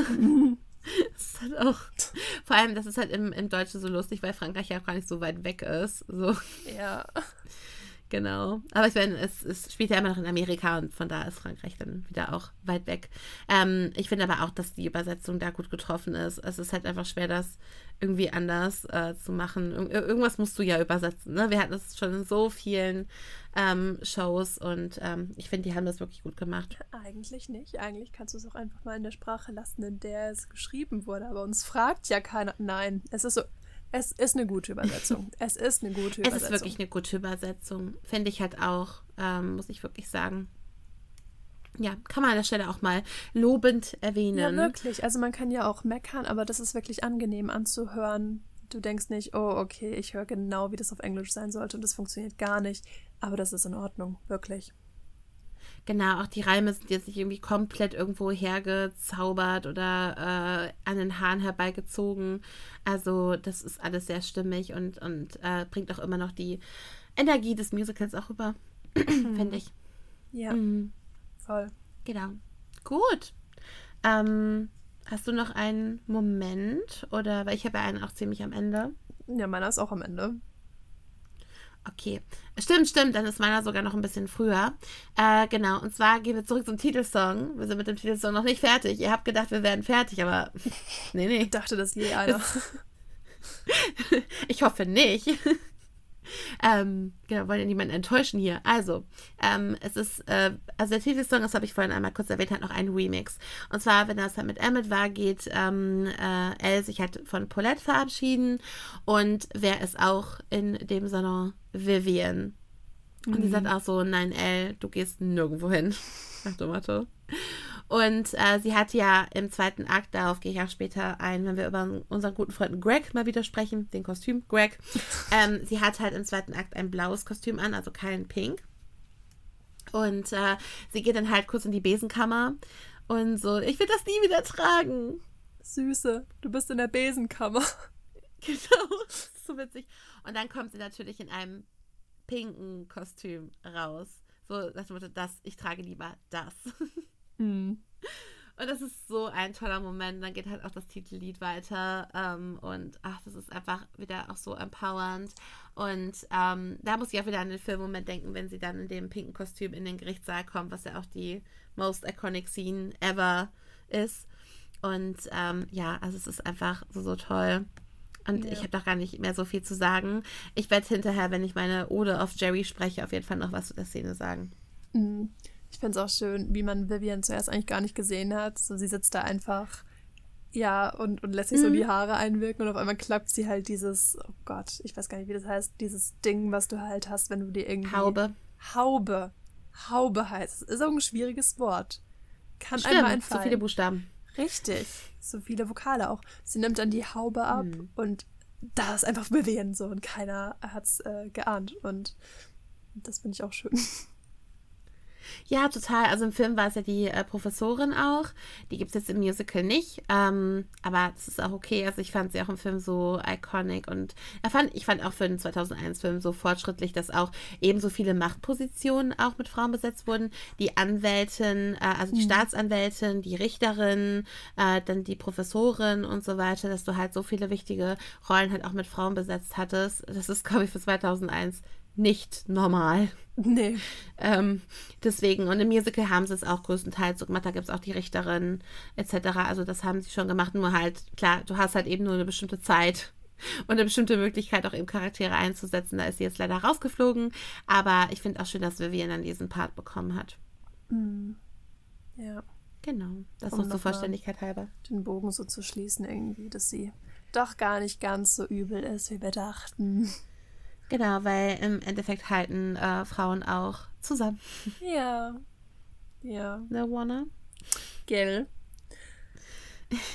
Gut, und ähm, mein abschließender Moment, und es ist tatsächlich ein Moment. Ich bin jedes Mal ganz ähm, selbst ganz glücklich, wenn ich hier Momente finde, die actually Momente sind. Und zwar ist es ähm, wirklich sehr, sehr weit am Ende, ähm, wo Elle einen gewissen Move noch macht, wo eigentlich wirklich schon alles durch ist. So Paulette erzählt so ein bisschen, ähm, wo alle stehen, wie scheiße es Callahan geht, yes. Ähm, wer sich von wem getrennt hat, wer mit wem zusammen ist, wer jetzt was macht, wer seinen Abschluss in worin hat. Ähm, und dann hat und wer jetzt modelt. Richtig, Warner, äh, Warner modelt jetzt, ähm, weil er das besser findet. Wo, wo ich auch denke, okay, deine ernste Karriere, here it is, aber gut. Und dann hat Elle eben noch einen Teil, wo sie dann sagt, Oh, and you and if you could give me one second before we all go, Emmett Forrest, please make me the happiest woman I know. Und geht dann quasi vor ihm auf die Knie und macht ihm einen Antrag. Und Emmett dann nur so, oh my, oh my, oh my God. Also nimmt dann quasi nochmal das Motiv vom ersten Lied auf. Oh my God, you guys. Ja. Was jetzt auch ein bisschen ähm, was unter den Tisch gefallen ist, stelle ich gerade fest. Ähm, oh my God, you guys ist die Opening Number und die schließt halt damit dann.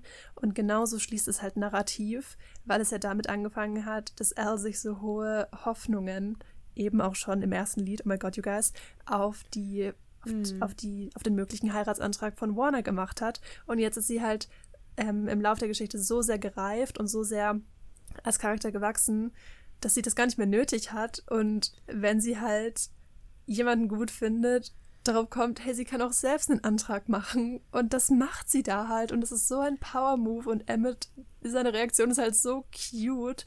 Und ähm, mhm. ja, dann geht es halt in diese Reprise vom Finale noch über. Und ähm, es ist einfach so ein schönes Ende. Und es ist so unerwartet. Und es rundet es halt einfach echt nochmal komplett ab. Und Alice ist so eine Powerfrau. Punkt. Ist sie. Und das ist halt irgendwie auch noch schöner als im Film. Da steht, da stehen ja nur so Texte quasi auch, mhm. was aus den Leuten wird. Ich meine, klar, da wird ja auch nicht gesungen. Leider. Ja. ähm, aber ähm, da steht ja, dass äh, Emmett ihr an dem Tag, also das, das ist halt der Ab, quasi die Abschlussrede, sie hält die Abschlussrede, weil sie Jahrgangsbeste ist, übrigens, by mhm. the way.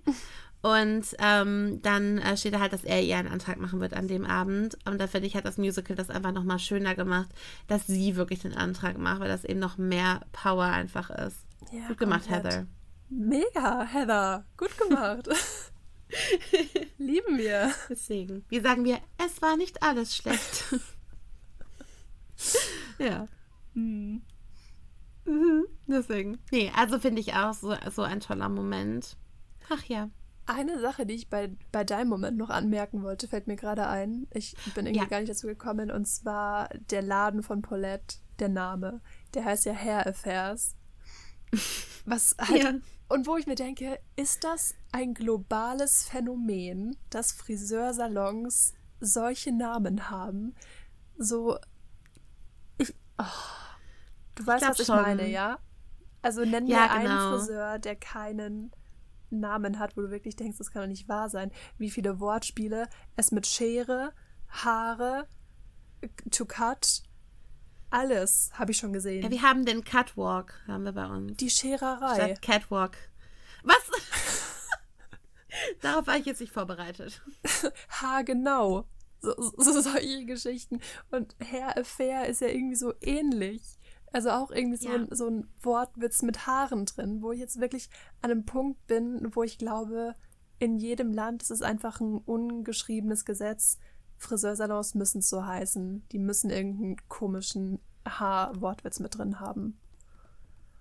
Ja, ich glaube, ich glaube auch. Also ich glaube auch, dass es einfach ähm, quasi, äh, wenn du halt das anmeldest, das Business, ne, mhm. dass ähm, das wirklich äh, das eine Voraussetzung ist. Ich glaube, ich glaube, da gibt es eine Behörde auch, die das ähm, ja. zwei Wochen lang nehmen die sich Zeit, die setzen sich dann in einem großen Meetingraum zusammen und diskutieren quasi die Namen durch und bewerten die auch nach Punkten. Und du musst dann ja eine Mindestpunktzahl erreichen.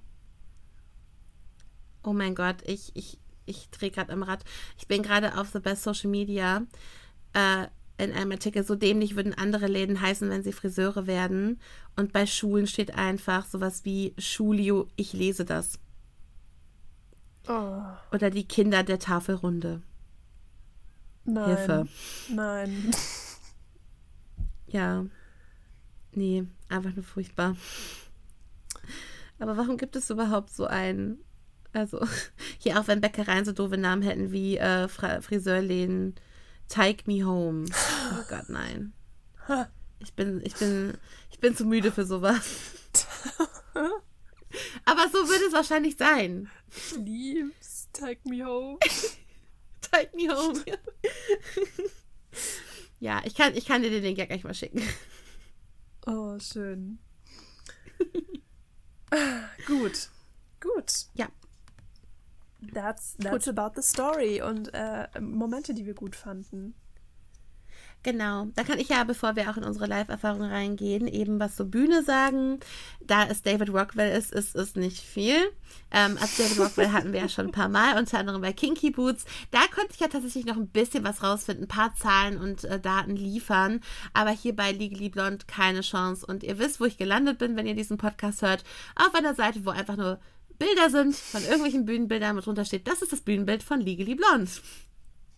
Wow, David, hätte ich nicht gedacht. David ist Pragmat. Ja, ich weiß. Ähm, deswegen, das ist, das ist das Problem. Aber ich, ich liebe seine Arbeit. Also ich finde, wir haben wirklich tolle Sets, zum Beispiel eben den Laden von äh, Paulette, also Hair Affairs. Wir haben auch am Anfang, das finde ich, durch diese Treppe in mhm. der, im Delta New, äh, quasi mit der Tür zu Els Zimmer. Das ist halt auch einfach so süß gemacht. Und äh, halt eben auch, ähm, was ich sehr mag, ist auch Els Zimmer dann in Harvard, wo äh, auch die ganzen Red Bull-Dosen stehen und so. Mhm. ähm, genau, also David äh, hat hier auch, also auch wie beweglich das Ganze war und wie formbar das Ganze wieder war. Also da hat er ja bei Kinky Boots auch schon wirklich alles rausgelassen. Ja. ähm, deswegen auch hier wieder eine sehr gute Arbeit von David. We stand. Und äh, er hat auch mal wieder mit Greg Barnes äh, zusammengearbeitet, der die Kostüme gemacht hat. Den hatten wir auch schon bei sämtlichen Sachen, Hairspray und so weiter. Und der hat auch ähm, hier äh, letztens noch einen Tony gewonnen äh, für Sun Like It Hard mit Christian Ball, mm. eine der Hauptrollen. und ähm, er hat, da habe ich ein Interview gefunden, wo er wirklich etwas detaillierter darüber spricht, wie er an die Kostüme rangegangen ist. Ihm war wichtig, sich nicht unbedingt nur an einem Film zu orientieren. Also die Elle sollte halt eine eigene Geschichte halt auch eben haben. Und genau, sie haben dann nochmal eben betont, dass es wichtig war, für die Charakterentwicklung sie halt im zweiten Akt kurz in dieses dunkelblaue Kostüm zu packen. Aber auch Greg ist Pragmatiker, ähm, weil so nach Malibu oder Boston reisen, pff, hallo, ich bin Greg Barnes, ich kenne da Leute. Ich habe denen gesagt, die sollen da einfach Fotos machen von den Leuten an Harvard und so. Reicht. Ja. Ja, reicht. Warum soll ich mir selber die Mühe machen, hier, hier mein, mein äh, New York Apartment zu verlassen? Richtig, so. in der Zeit kann ich auch Bilder auf meine Homepage laden und drei Worte drunter setzen. Ja, so wie David. Mhm. Gut, nee, aber ich, aber trotzdem, ich meine, er hat, er hat sich die Mühe gemacht, wenigstens nicht einfach nur irgendwie auf Google Maps zu gucken, so welche Leute laufen darum, irgendwie Google Street View, sondern er hat immerhin Leute gefragt, so hey, geht mal dahin und macht Fotos. Wie sehen die Leute aus, die an äh, der Howard äh, Law School studieren? Wie sehen Leute am Malibu Strand aus? Ich glaube, die Stoffmengen haben sich etwas unterschieden. Aber gut. Nee, ähm, also das habe ich noch zu, zu den Kostümen gefunden. Und da würde ich jetzt gern, wenn du nichts hinzuzufügen hast, äh, meine Ode an Jerry Mitchell einmal kurz darbringen. Pretty impressive, good to know. genau. Heraus. Na, also Jerry, genau, Jerry Mitchell, also auch hier Regisseur und Choreograf, genauso auch wie bei Kinky Boots, wo wir ihn auch schon sehr gelobt haben. Und da hatte ich auch in der Folge, hört sich gerne an, ähm, auch schon erwähnt, dass er auch den deutschen Cast in Hamburg sehr unterstützt hat. Er war dann auch selber da und hat mit denen gesprochen. Und hier war er auch bei dem österreichischen Cast ähm, und hat mit denen Whipped into Shape auch einfach trainiert. Also Whipped into Shape ist halt einfach eine Seilspring-Choreo, bei ja. der weiterhin gesungen wird. Und das hat er mit denen auch wirklich trainiert. Und äh, Linda Geider heißt sie, glaube ich, die die Brooke ähm, in Österreich gespielt hat. Die hat auch gesagt, das ist so ein krass hartes Training und sie hat sich so heftig auf diese Rolle vorbereitet, weil das halt auch so anstrengend ist. Ich meine, Seilspringen und Singen. Mhm. Ähm, ich bin froh, wenn ich eins von beiden Sachen gut schaffe. Aber beides gleichzeitig ist wirklich äh, insane. Und äh, ich finde toll, dass er halt, wenn es halt um ausländische Produktionen geht, geht, halt nicht einfach nur das hergibt, so hier, ihr könnt das umsetzen, sondern selber auch irgendwie dafür sorgen will, dass die auch alle ähm, ja das Material irgendwie verstehen und irgendwie auch seine Botschaft dahinter verstehen und halt die Choreo auch so gut umsetzen können. Und das finde ich toll. Und der Typ macht jetzt der Teufel trägt Prada am West End. So schnell kann es gehen. Ja, also und, und also ich habe ich hab da echt Vertrauen, weil ne, ähm, das wieder eine weitere gute Filmadaption ist. Ich meine, Kinky Boots war eine Filmadaption, Legally Blonde ist eine Filmadaption. Deswegen, ich habe Hoffnung, ich bin sehr gespannt, was Jerry zaubern wird. Aber das wollte ich auch nochmal teilen. Generell finde ich so krass, er ist auch der Choreograf, wie tanzintensiv diese Show ist und das werde ja. ich gleich in der Live-Erfahrung auch noch mit einfließen lassen. Du hast halt Cheerleader-Choreos, du hast diese Seilspring-Choreo und du hast hinterher noch Riverdance. Mhm. Like, excuse me, wie anspruchsvoll ist das bitte für den gesamten Cast, weil das machen ja auch alle mit. Ne? Also das ist so toll, das ist so variiert ähm, und wirklich diese ganzen verschiedenen Stile auch unterzubringen, ohne dass du dir denkst, was zum Geier habe ich da gerade angeschaut. Jerry, me quito el sombrero. Mad Wirklich, also. genau. He's the campus cat. He is. Nee, also wirklich, ich, ich habe ich hab derbe Respekt vor Jerry Mitchell, für diese Choreos und auch äh, an, also Respekt an alle Casts. Sehr gute Überleitung. An alle Casts, die das halt auch so krass gut umsetzen. Mhm. Ja. Mega. Sollen wir direkt? Gut. Ja, bitte. Okay, let's do this. Also, wir waren ja im August äh, zu Gast in Hamburg in der Stage School, wo ich nicht direkt in der Stage School, im First Stage Theater, wo die mhm. Stage School drin war. Wir waren nicht in der Schule, oh, egal. Ähm, in jedem Fall, wir waren schon in der Schule, aber nicht in dieser Schule. Ja, ja wir waren in. Aber kurz klarstellen. Oh, Gottes Willen. Ähm, genau, wir waren da und ich war im Jahr zuvor schon ähm, bei Bring It On, auch von der Stage School. Tatsächlich eine komplette Reihe neue Gesichter, weil die natürlich auch eben älter werden und Semesterprojekte haben wie ich mir das habe erklären lassen. Und Legally Blonde war halt eins. Und es hatte ja auch eine Besonderheit vom Bühnenbild her, ne? Mhm. Genau, weil tatsächlich auch noch andere Projekte dort äh, stattfinden. Und tatsächlich hatten wir da schon das, oder noch, äh, das äh, Bühnenbild von Sister Act. Also man hatte viele Kirchenfenster eben halt auch. Aber es hat auch irgendwie gepasst eben zu Mega. Harvard, fand ich. Mega. Mhm. Ist ja auch so eine alte Schule. Ähm, genau. Von der Architektur und von der Bau, vom Baustil her hat es richtig gut gepasst. Und ja, da waren wir mit mega guten Sitzplätzen, ähm, mhm. mit einer atemberaubenden Performance, also wirklich, wo du, wo du die KünstlerInnen von morgen siehst, mit einem Herzblut, mit einem Talent. Ähm, wir haben gerade gehört, es ist eine emotionale Achterbahnfahrt. Du hast an Schauspiel alles dabei. Das sind ähm, Lieder drin, wo wir wirklich denken, okay, die könnten die Stimme nachträglich beschädigen von den Darstellenden. Und wir mhm. haben Tanzsequenzen drin, die auch nicht mehr feierlich sind vom Anspruch her, wie du eben schon erläutert hast. Und die haben das so einfach aussehen lassen. Ähm, die, ja. die, die scheinen eine Kondition zu haben, die haben Lungen aus Gold oder Platin ich denke da insbesondere wirklich an Whipped into Shape, was mich nachhaltig beeindruckt hat, wo, wo ich am Anfang schon mm. wirklich Angst mhm. hatte. Oh Gott, oh Gott, oh Gott, das um, um Himmels Willen. Also ich finde das Konzept von Whipped into Shape schon krass einfach, ne? Es ist ja auch nicht langsam es? Seilspringen, ne? so lalalala. Nein, das ist ja wirklich bam, bam, bam, bam, bam und dazu dann noch dieses schnelle Lied. Glaubst du, die Darstellerin war außer Puste? Kannst du knicken. Also diese Kondition, diese ich, ich saß da drin, ne, mit, mit offenem Mund. Same. Irre. Irre. Ja, total. Ich meine, wir haben äh, letztes Jahr in London einen Lip -Sync, eine Lip-Sync-Performance von dem Song gesehen ja. und waren da schon so, how? Ja. How? Und sie hat halt in Anführungszeichen nur gelip-synct. Sie war fantastisch. Aber äh, in, in Hamburg war es halt nicht gelip-synct, das war halt noch live mitgesungen und das ist halt so insane gut. Also, Richtig. was du wirklich für eine Kondition haben musst, eben wie du da trainieren musst, um, also wenn ich halt schon die Erwachsenen, also, also die sind auch erwachsen, aber halt auch diese erfahrenen Darstellenden da in Österreich sehe, wie die da auch mit Jerry da rumgeschwitzt haben. Ne? Also, äh, das, das ist so krass. Ja, sie hat so toll gesungen auch. Oh. Ja. Dann auch ähm, ein großes 12 von 10 äh, von mir gibt es für die Stimmung. Also die Stimmung oh, ja. war irre. Also wir waren, das war ja unsere dritte Show auf unserem Hamburg-Trip. Ähm, wir waren davor mhm. in Hamilton und in die Eiskönigin. Und das, das First Stage ist ein kleines Theater, aber wenn da die richtigen Leute drin ist, ich sag's mal so, äh, drin sind, dann ist diese Stimmung, boah, du sitzt da wirklich drin und denkst so, Wahnsinn, so muss Theater. Das ist die Rezeption, die die Darstellen mhm. auf der Bühne verdienen, was ich sonst nur aus London kenne, wenn da wirklich die Die Hard Fans drin sind. Ähm, und es war so gut. Also das hat dann halt auch so Spaß gemacht, wenn du wirklich wusstest, okay, die Nummer ist in fünf Sekunden zu Ende und ich weiß jetzt schon, wie der Applaus ausfallen wird. Und ähm, oh, ja. es war bei Bring It On einfach schon so und es ist so schön, wirklich unter Leuten zu sein, die das zu schätzen wissen und die da genauso drin sind und das vor allem auch zeigen können, wie man selbst.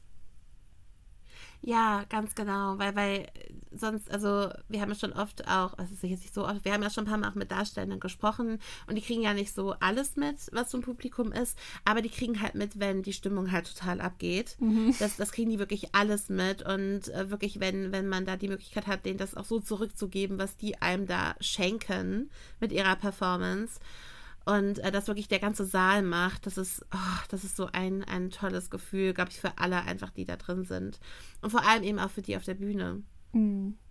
Ja. Ja. Verdient. Ja. Was mir noch aufgefallen ist, also das Setting war in der Jetztzeit definitiv, mhm. ähm, weil da Stichworte fielen wie Corona zum Beispiel. Also wirklich mit Jetztzeit ja. meine ich Jetztzeit. Ähm, und es spielte zwar in Harvard, aber wir hatten trotzdem auch ähm, Richter Alexander Holt wurde zum Beispiel genannt und halt das BGB. Mhm. Ähm, und es sind halt jetzt nicht so die klassischen Jura-Bücher von Harvard, sondern das BGB, ne? ist ja was Deutsches.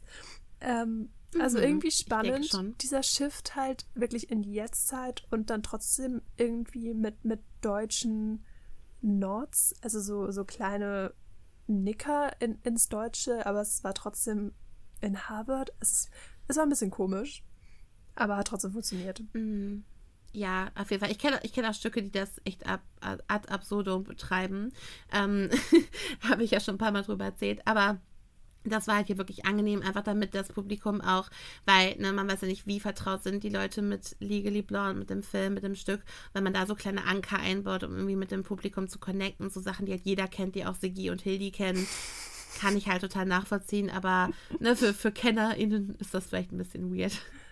Äh, Richter Alexander Holt, da hätten sie sich dann abgeholt gefühlt. Ja, genau. Den kennen wir. Das ist ein leck, lecker, lecker Schätzchen. Die Barbara, die Der ist aber Alex. auch sympathisch. Du. Die Barbara Salisch, die... Die Babsi. Die Babsi. Die Bärbel. die Bärbel. Oh Gott. Nein, also ähm, äh, ja, ja, das hätten die beiden sehr gefeiert, ja. Und äh, was ich auch noch loswerden muss, bevor ich es vergesse, Elle. Bitte. Die Darstellerin von Elle. Ähm, also erstmal, äh, dieses Talent ist sowieso eine Frechheit, wie sie damit rumlaufen kann, mit diesem Talent.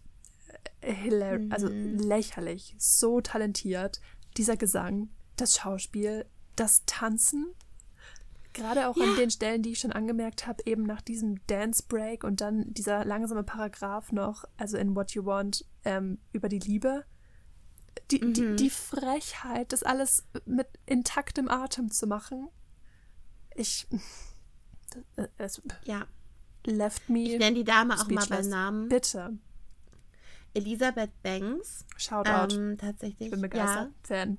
Auch ein sehr süßes Autogramm. Ja, ich bin auch, ich bin auch total Fan. Also wirklich diese Self-Confidence, auch mit der sie da immer auf der Bühne war und wie sie auch eben die Entwicklung, was wir alle schon gerade generell zu dem Stück besprochen haben, wie sie diese Entwicklung von Elle und diese ganzen Hype-Momente, diese empowernde Momente, aber auch diese niedergeschlagenen Momente, wie sie das alles äh, wirklich porträtiert hat. So gut, so gut. Und sie hat es vor allem geschafft, und das weiß sie wahrscheinlich nicht mal selbst, aber in meinen Augen sieht sie halt aus wie eine Kreuzung aus Reese Witherspoon und Duff Cameron. Und ähm, das haben wir jetzt ja. noch nicht gesagt, aber Reese Witherspoon war halt Elle in Legally Blonde im Film. Und somit hat mhm. sie, dadurch, dass sie halt gecastet war als Elle, irgendwie den Film so ins Musical geholt. Und das war so cool, weil wir eigentlich es ist natürlich, der Film ist legendär, aber natürlich ein Manko, dass keine Lieder drin sind. So. Und sie hat es dann quasi äh, geschafft, dass ja die, dieser, diese Note vom Film auf einmal ein Musical war. So Reese im Musical I loved it. Ja, total. Total. Ich fand auch, dass sie ihr so ähnlich sah und eben auch diese ähnliche Energie hatte. Also Reese Witherspoon ist ja eine, auch gerade in Legally Blonde so eine unheimlich energetische ähm, halt eben Persönlichkeit. Und äh, das hat sie halt auch eben so gut rübergebracht, ähm, dass man sich wirklich wie in einem Film gefühlt hat, aber eben mit den ganzen tollen Songs und Performances. Also da äh, unterschreibe ich das auf jeden Fall. Mm. Ja. Genau. Dann ähm, bei den Delta Nu Schwestern waren halt ein bis zwei männlich gelesene Personen, was ich auch geliebt habe. Ja, total.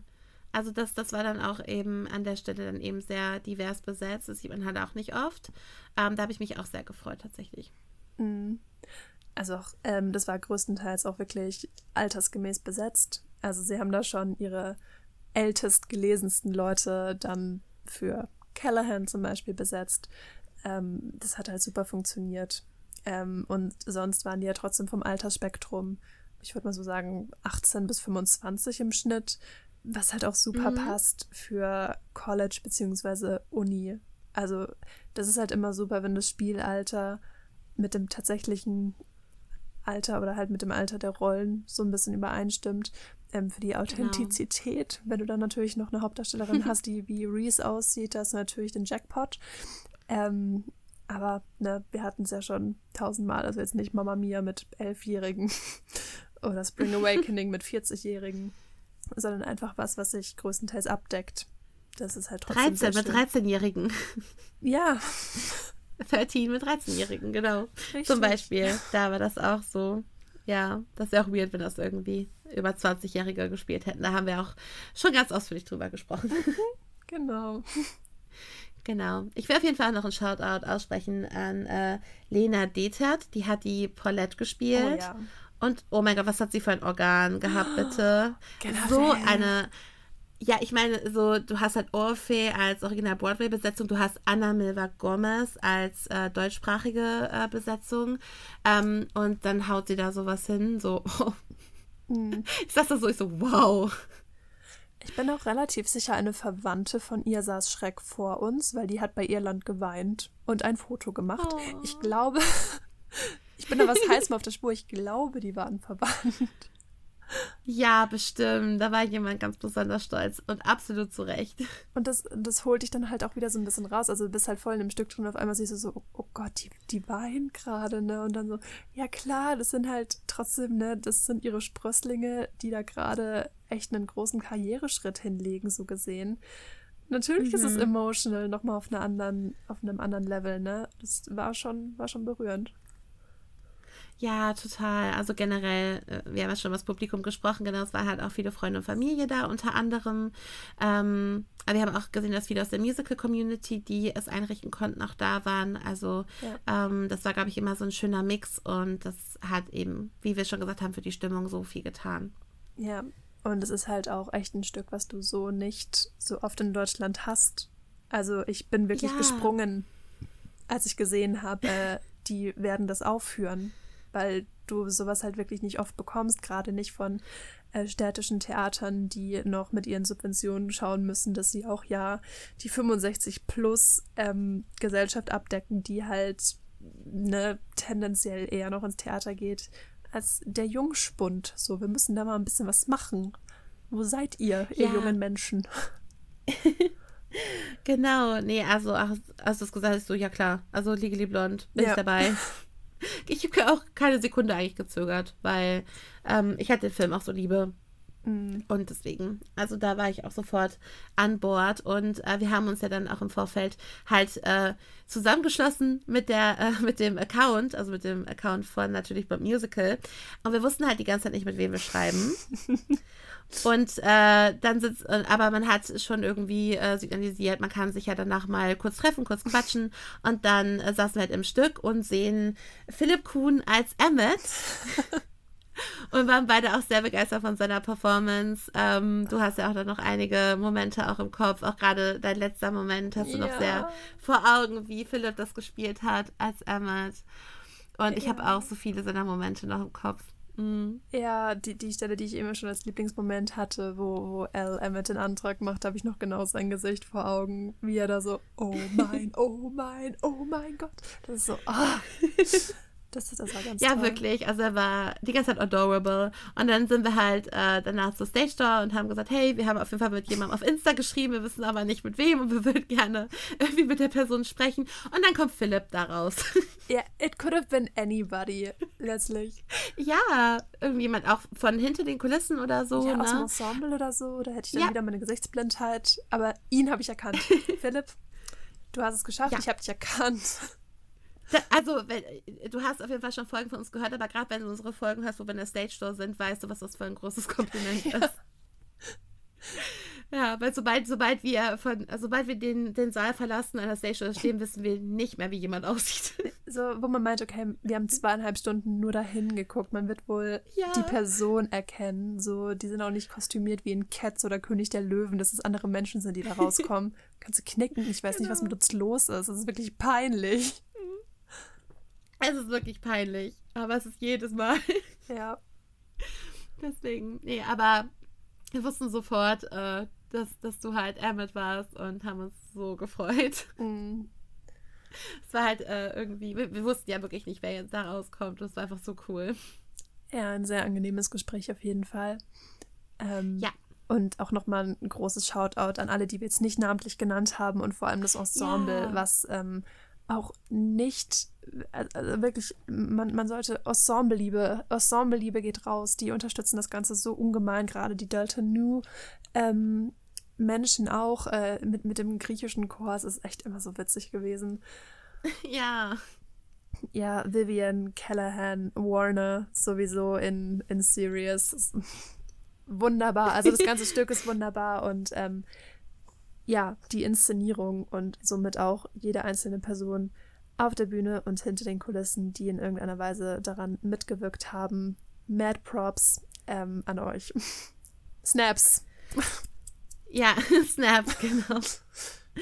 Nee, aber wirklich, ähm, ich, ich kann mich da auch äh, nur anschließen. Also das war so, so ein, ein ganz besonderer Abend eben, weil ne, die Energie und ich war halt wirklich, weil ich hatte, ich habe den Pro-Shot vorher auch nicht gesehen und ich wusste wirklich nicht eben, wie choreo-intensiv das ist. Ich kannte jetzt nur die Songs und da kann man sich halt ungefähr vorstellen, was vielleicht passiert, aber du weißt es halt nicht und ich war wirklich nachhaltig so beeindruckt eben von den ganzen Choreos, von eben von auch den ganzen äh, Kostümwechseln. Wir haben ja auch äh, Quick Changes drin, die auch wirklich on point waren. Mhm. Und äh, deswegen, also es hat einfach nur Spaß gemacht, das anzuschauen und ähm, wie viel man eben aus sowas eben rausholen kann, aus so einer Show und auch aus so einem tollen Cast. Ja. Schließe ich mich an. Genau. Ja, nee, also wir waren sehr begeistert. Ich bin auch sehr froh, dass ich das so zu den äh, Musicals zählen kann, die ich live gesehen habe. Ja. Das war toll. Ja, weil man weiß wirklich nicht, wann man die nächste Gelegenheit haben wird. Genau, genau, richtig. Also es wurde zwar auch ein paar Mal, ich glaube auch in Leverkusen war es teilweise gar nicht so weit weg von mir, aber das habe ich auch mal wieder gar nicht mitbekommen. Ähm, ne, war so Werbung, Marketing, so, pff, so. ja, braucht man nicht. Nein. Hier, hier kommen sowieso alle rein. Hier kauft sowieso jeder ein. Was sollst du groß Werbung machen? Eben. Ja. Ach, so witzig. Nee, aber äh, wir hatten da wirklich einen, einen sehr tollen Abend und äh, sehr viel Spaß mit dem Stück. Und schön, dass wir auch wieder mal so eine gemeinsame Live-Erfahrung auch in der Folge teilen können. Voll, voll. Das genau. natürlich immer von Vorteil. Genau, aber du musst auf jeden Fall noch ein bisschen äh, Gossip erzählen von der äh, Reality-Show, die ja, ich zeitlich ja, nicht geschafft habe zu gucken. Ich, ich warte. Bitte. Ich, ich warte schon, genau. Ähm, also erstmal zu den Awards. Wir heben uns den Gossip ja. Schluss auf. Die Awards. Bitte. Also wir hatten sieben Tony-Nominierungen tatsächlich und einfach mhm. keinen einzigen gewonnen. Was aber ein bisschen darauf zurückzuführen ist, und da kann ich natürlich nicht böse sein, ich als Stan und Ultra. Ähm, denn die Produktion hat in nahezu allen Kategorien gegen Spring Awakening verloren. Mhm. mhm. Ähm, und ich bin ja ein ganz, ganz großer Fan von Spring Awakening. Da haben wir auch eine Folge gemacht. Gerne reinhören. Wenn ihr mich Fangirlen hören möchtet, ist das eine gute Folge. Ähm, mhm. Genau, nominiert war es unter anderem in Bestes Buch, äh, Score, Choreografie, Kostümdesign und natürlich jeweils für Laura Bell Bundy, Christian Ball und Orfei. Aber wie gesagt, ging leider alle leer aus. Ähnlich verhält es sich mit den Drama Desk Awards. Ja, ne, I mean, it mhm. is what it is. Genau. Ja. Ähm, es gab einen Pro-Shot, den haben wir ja schon erwähnt, auf MTV, während es noch live am Broadway lief. Das haben wir auch schon gesagt. Und da fand ich es ja, eben. Ja, es war das erste Mal. Richtig. Mhm. Und da fand ich es eben sehr, sehr spannend, ähm, weil die das gemacht haben, um gerade diese Zielgruppe anzusprechen, für die es halt war. Also sagen wir so 14 bis 30 primär. Und ähm, mhm. tatsächlich mhm ist dann die Sitzplatzkapazität, also die Auslastung vom Saal, von 60 Prozent auf 80 Prozent gestiegen. Was echt krass ist. Also dank des Pro-Shots. Heißt, das ist ein gutes Zeichen dafür, zu sehen, okay, nur weil Leute es auf MTV schauen können, schauen sie es nicht mehr live. Nein, au contraire. Sie fanden es so gut auf Video, dass sie es live sehen wollen. Ähm, und das ist ein sehr, sehr starkes Argument, warum wir mehr Pro-Shots brauchen, lieben Menschen. Ja, das sagen wir immer wieder, egal wie, wir man, egal wie oft wir manche Pro-Shots gesehen haben, da gibt es ja bei uns auch mehrere. Ähm, wir würden die Show immer wieder live gucken oder erst recht deswegen live gucken, weil es eben nochmal was ganz anderes ist. Und deswegen finde ich schön, dass, äh, dass das auch so ein bisschen bewiesen hat. Ich meine, Hamilton ist gerade auch ein laufendes Beispiel dafür. Äh, ne, du kannst jetzt auf Disney Plus gucken, trotzdem rennen die sich da an Bord wie die Füße platt mhm. ähm, um da reinzukommen. Also, ja. Wo, wobei ich der Vollständigkeit halber noch sagen muss, das war leider nur so für einen Monat. Äh, danach ging es leider wieder runter und kurz danach war dann auch Derniere. Also ähm, natürlich liegt es auch ein bisschen am Marketing und generell an der Aufmachung. Ja. Und wenn die Preise halt trotzdem noch sehr teuer sind, dann, ne, das, also ein Pro-Shot macht die Leute halt auch nicht reicher. Also da, da gibt es halt trotzdem noch irgendwie andere Probleme, ähm, die man an der Wurzel packen muss. Aber das ist trotzdem schon mal, wie gesagt, wie der eine Monat gezeigt hat, schon mal ein guter Ansatz. Aber da sind noch andere ähm, Hebel, die man drehen muss. Aber wir, wir sind auf einem guten Weg. Äh, das wird, das wird. Ähm, mhm. das, das, das, ja, doch. Komm, näher. Mein Gossip. Jetzt kommt mein Gossip. So. Ja, bitte, Gossip. Legally Blonde, The Musical, The Search for Elle Woods. Das hatte ich so wirklich auch noch nie und ich habe schon wirklich viel davon gehört und jetzt hatte ich endlich eine Entschuldigung, das endlich mal zu gucken. Ich bin ja kein krasser Reality-TV-Snob. Ich schaue halt einmal im Jahr GNTM, das ist so mein Guilty Pleasure. Aber wir waren ja auch, wir hatten ja auch schon die Erkenntnis, jede Person hat so eine Guilty Pleasure Reality-Show. Ja, Eben, selbst ich kann mich davon nicht freisprechen und ich gucke nicht mal Fernsehen. Ja, same. Und selbst, ja, und selbst ich habe auch, äh, also ich gucke immer die YouTube-Zusammenfassung vom Dschungelcamp tatsächlich, weil oh ich das Gott. irgendwie für so ein psychologisches Gruppenexperiment halte. Ich nehme das auch nicht wirklich ernst. Ähm, und ich gucke halt nur YouTube-Zusammenfassung bei RTL, wie das geschnitten ist. Ich kann das nicht ohne Nervenzusammenbruch zu bekommen. Aber wenn das auf YouTube noch so ein bisschen lustig zusammengeschnitten und kommentiert ist, geht's. dann geht's. Aber das war auch das höchste der Gefühle dann für das ganze Jahr. In jedem Fall ist das ein MTV-Programm, also halt wirklich eine Castingshow. Und ich habe alles daran geliebt, ja. Es ist genau das, was ich brauche. Und ich möchte sowas bitte in Deutschland.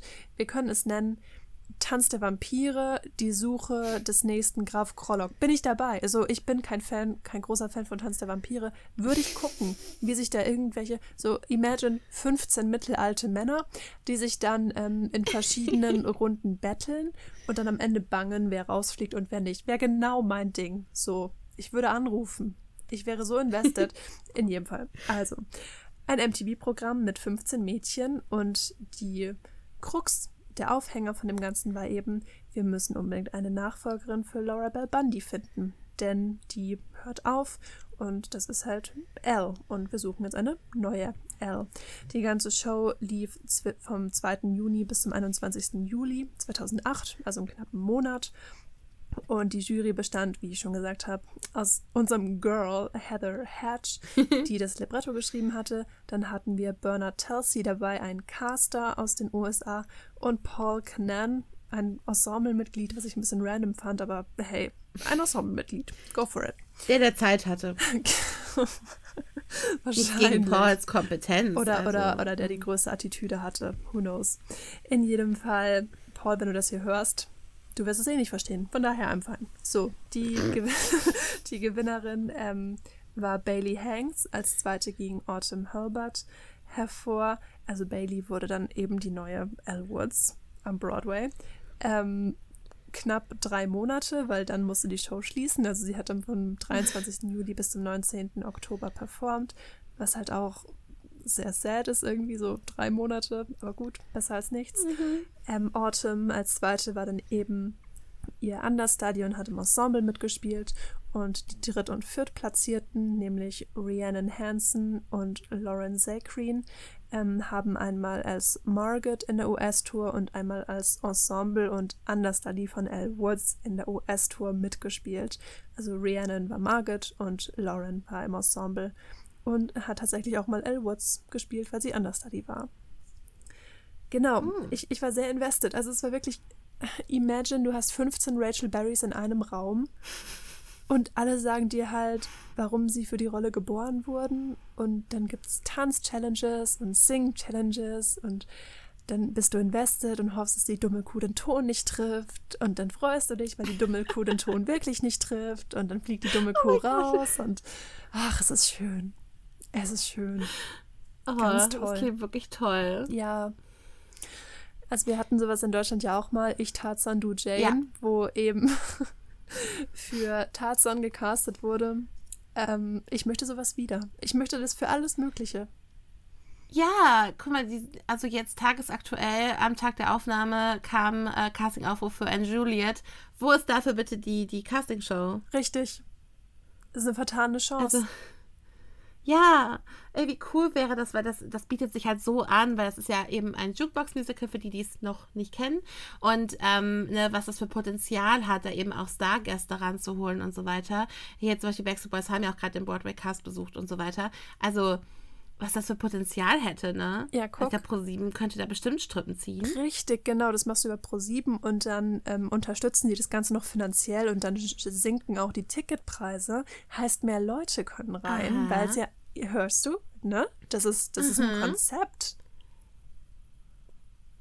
Pro7 und Stage Call aus. Ja, wir machen es morgen. Ja, wie immer. Gleich morgen habt ihr ein Konzept auf dem Tisch. Versprochen. Genau.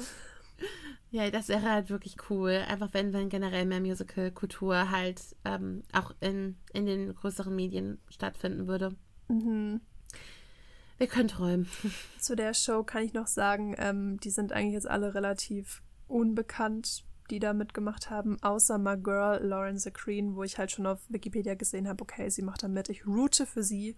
Ähm, sie war 18 zu dem Zeitpunkt. Ähm, sie ist auch in einem meiner absoluten Lieblingsstücke, äh, Stücke, Musicals, nämlich We Are the Tigers. Da spielt sie die Hauptrolle, daher kannte ich sie.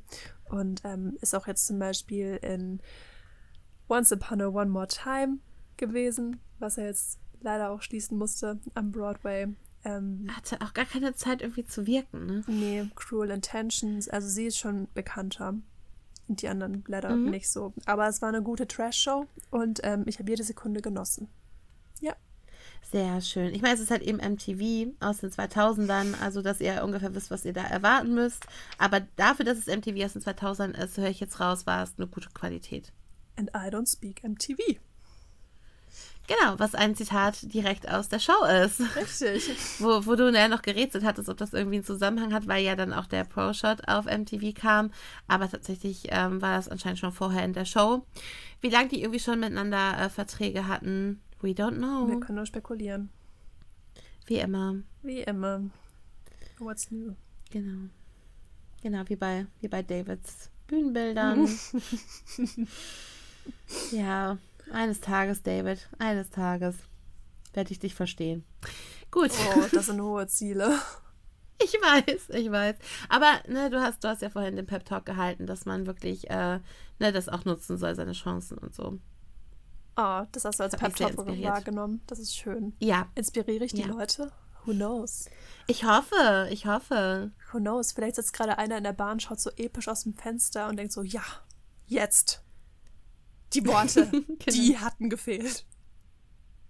Ja, wer weiß das schon, ne?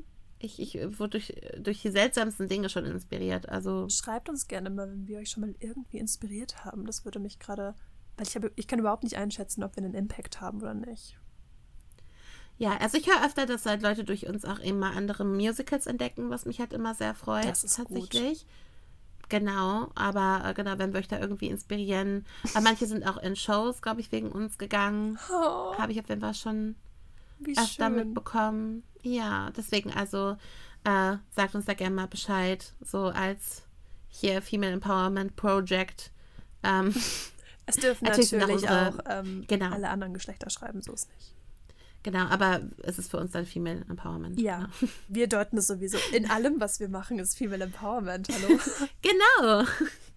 Deswegen. Nee, aber sehr schön. Das ist auch ein sehr schöner Abschluss eben für, für äh, natürlich Blond, weil er halt eben auch äh, so viele, glaube ich, inspiriert hat. Also ähm, ich habe ja auch eine Arbeitskollegin neben mir sitzen, die ja auch studiert und wir haben ja auch, also ich hatte die Idee äh, für das Wichteln, sie hat halt auch so ein Notizbuch auf dem Tisch, What would Elle Woods do? Ja.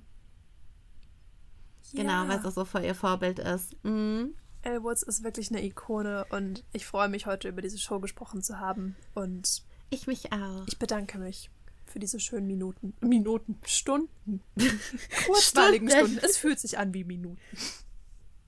Finde ich auch, finde ich auch. Wenn man Spaß hat, geht die Zeit sowieso schneller rum. Gell.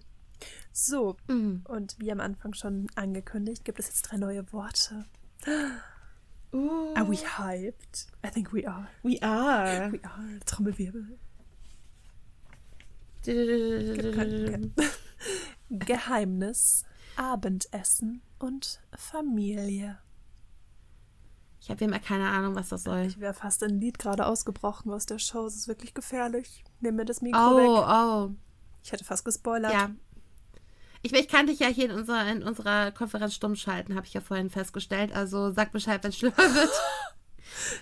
Ja, das ändert ja nichts, dass meine Spur trotzdem aufgenommen wird. Stimmt. Dann höre nur ich das nicht. Das ist natürlich dann auch kontraproduktiv. Richtig. Gut. Weil ich kann es ja eh hören. Anyway. Anyway.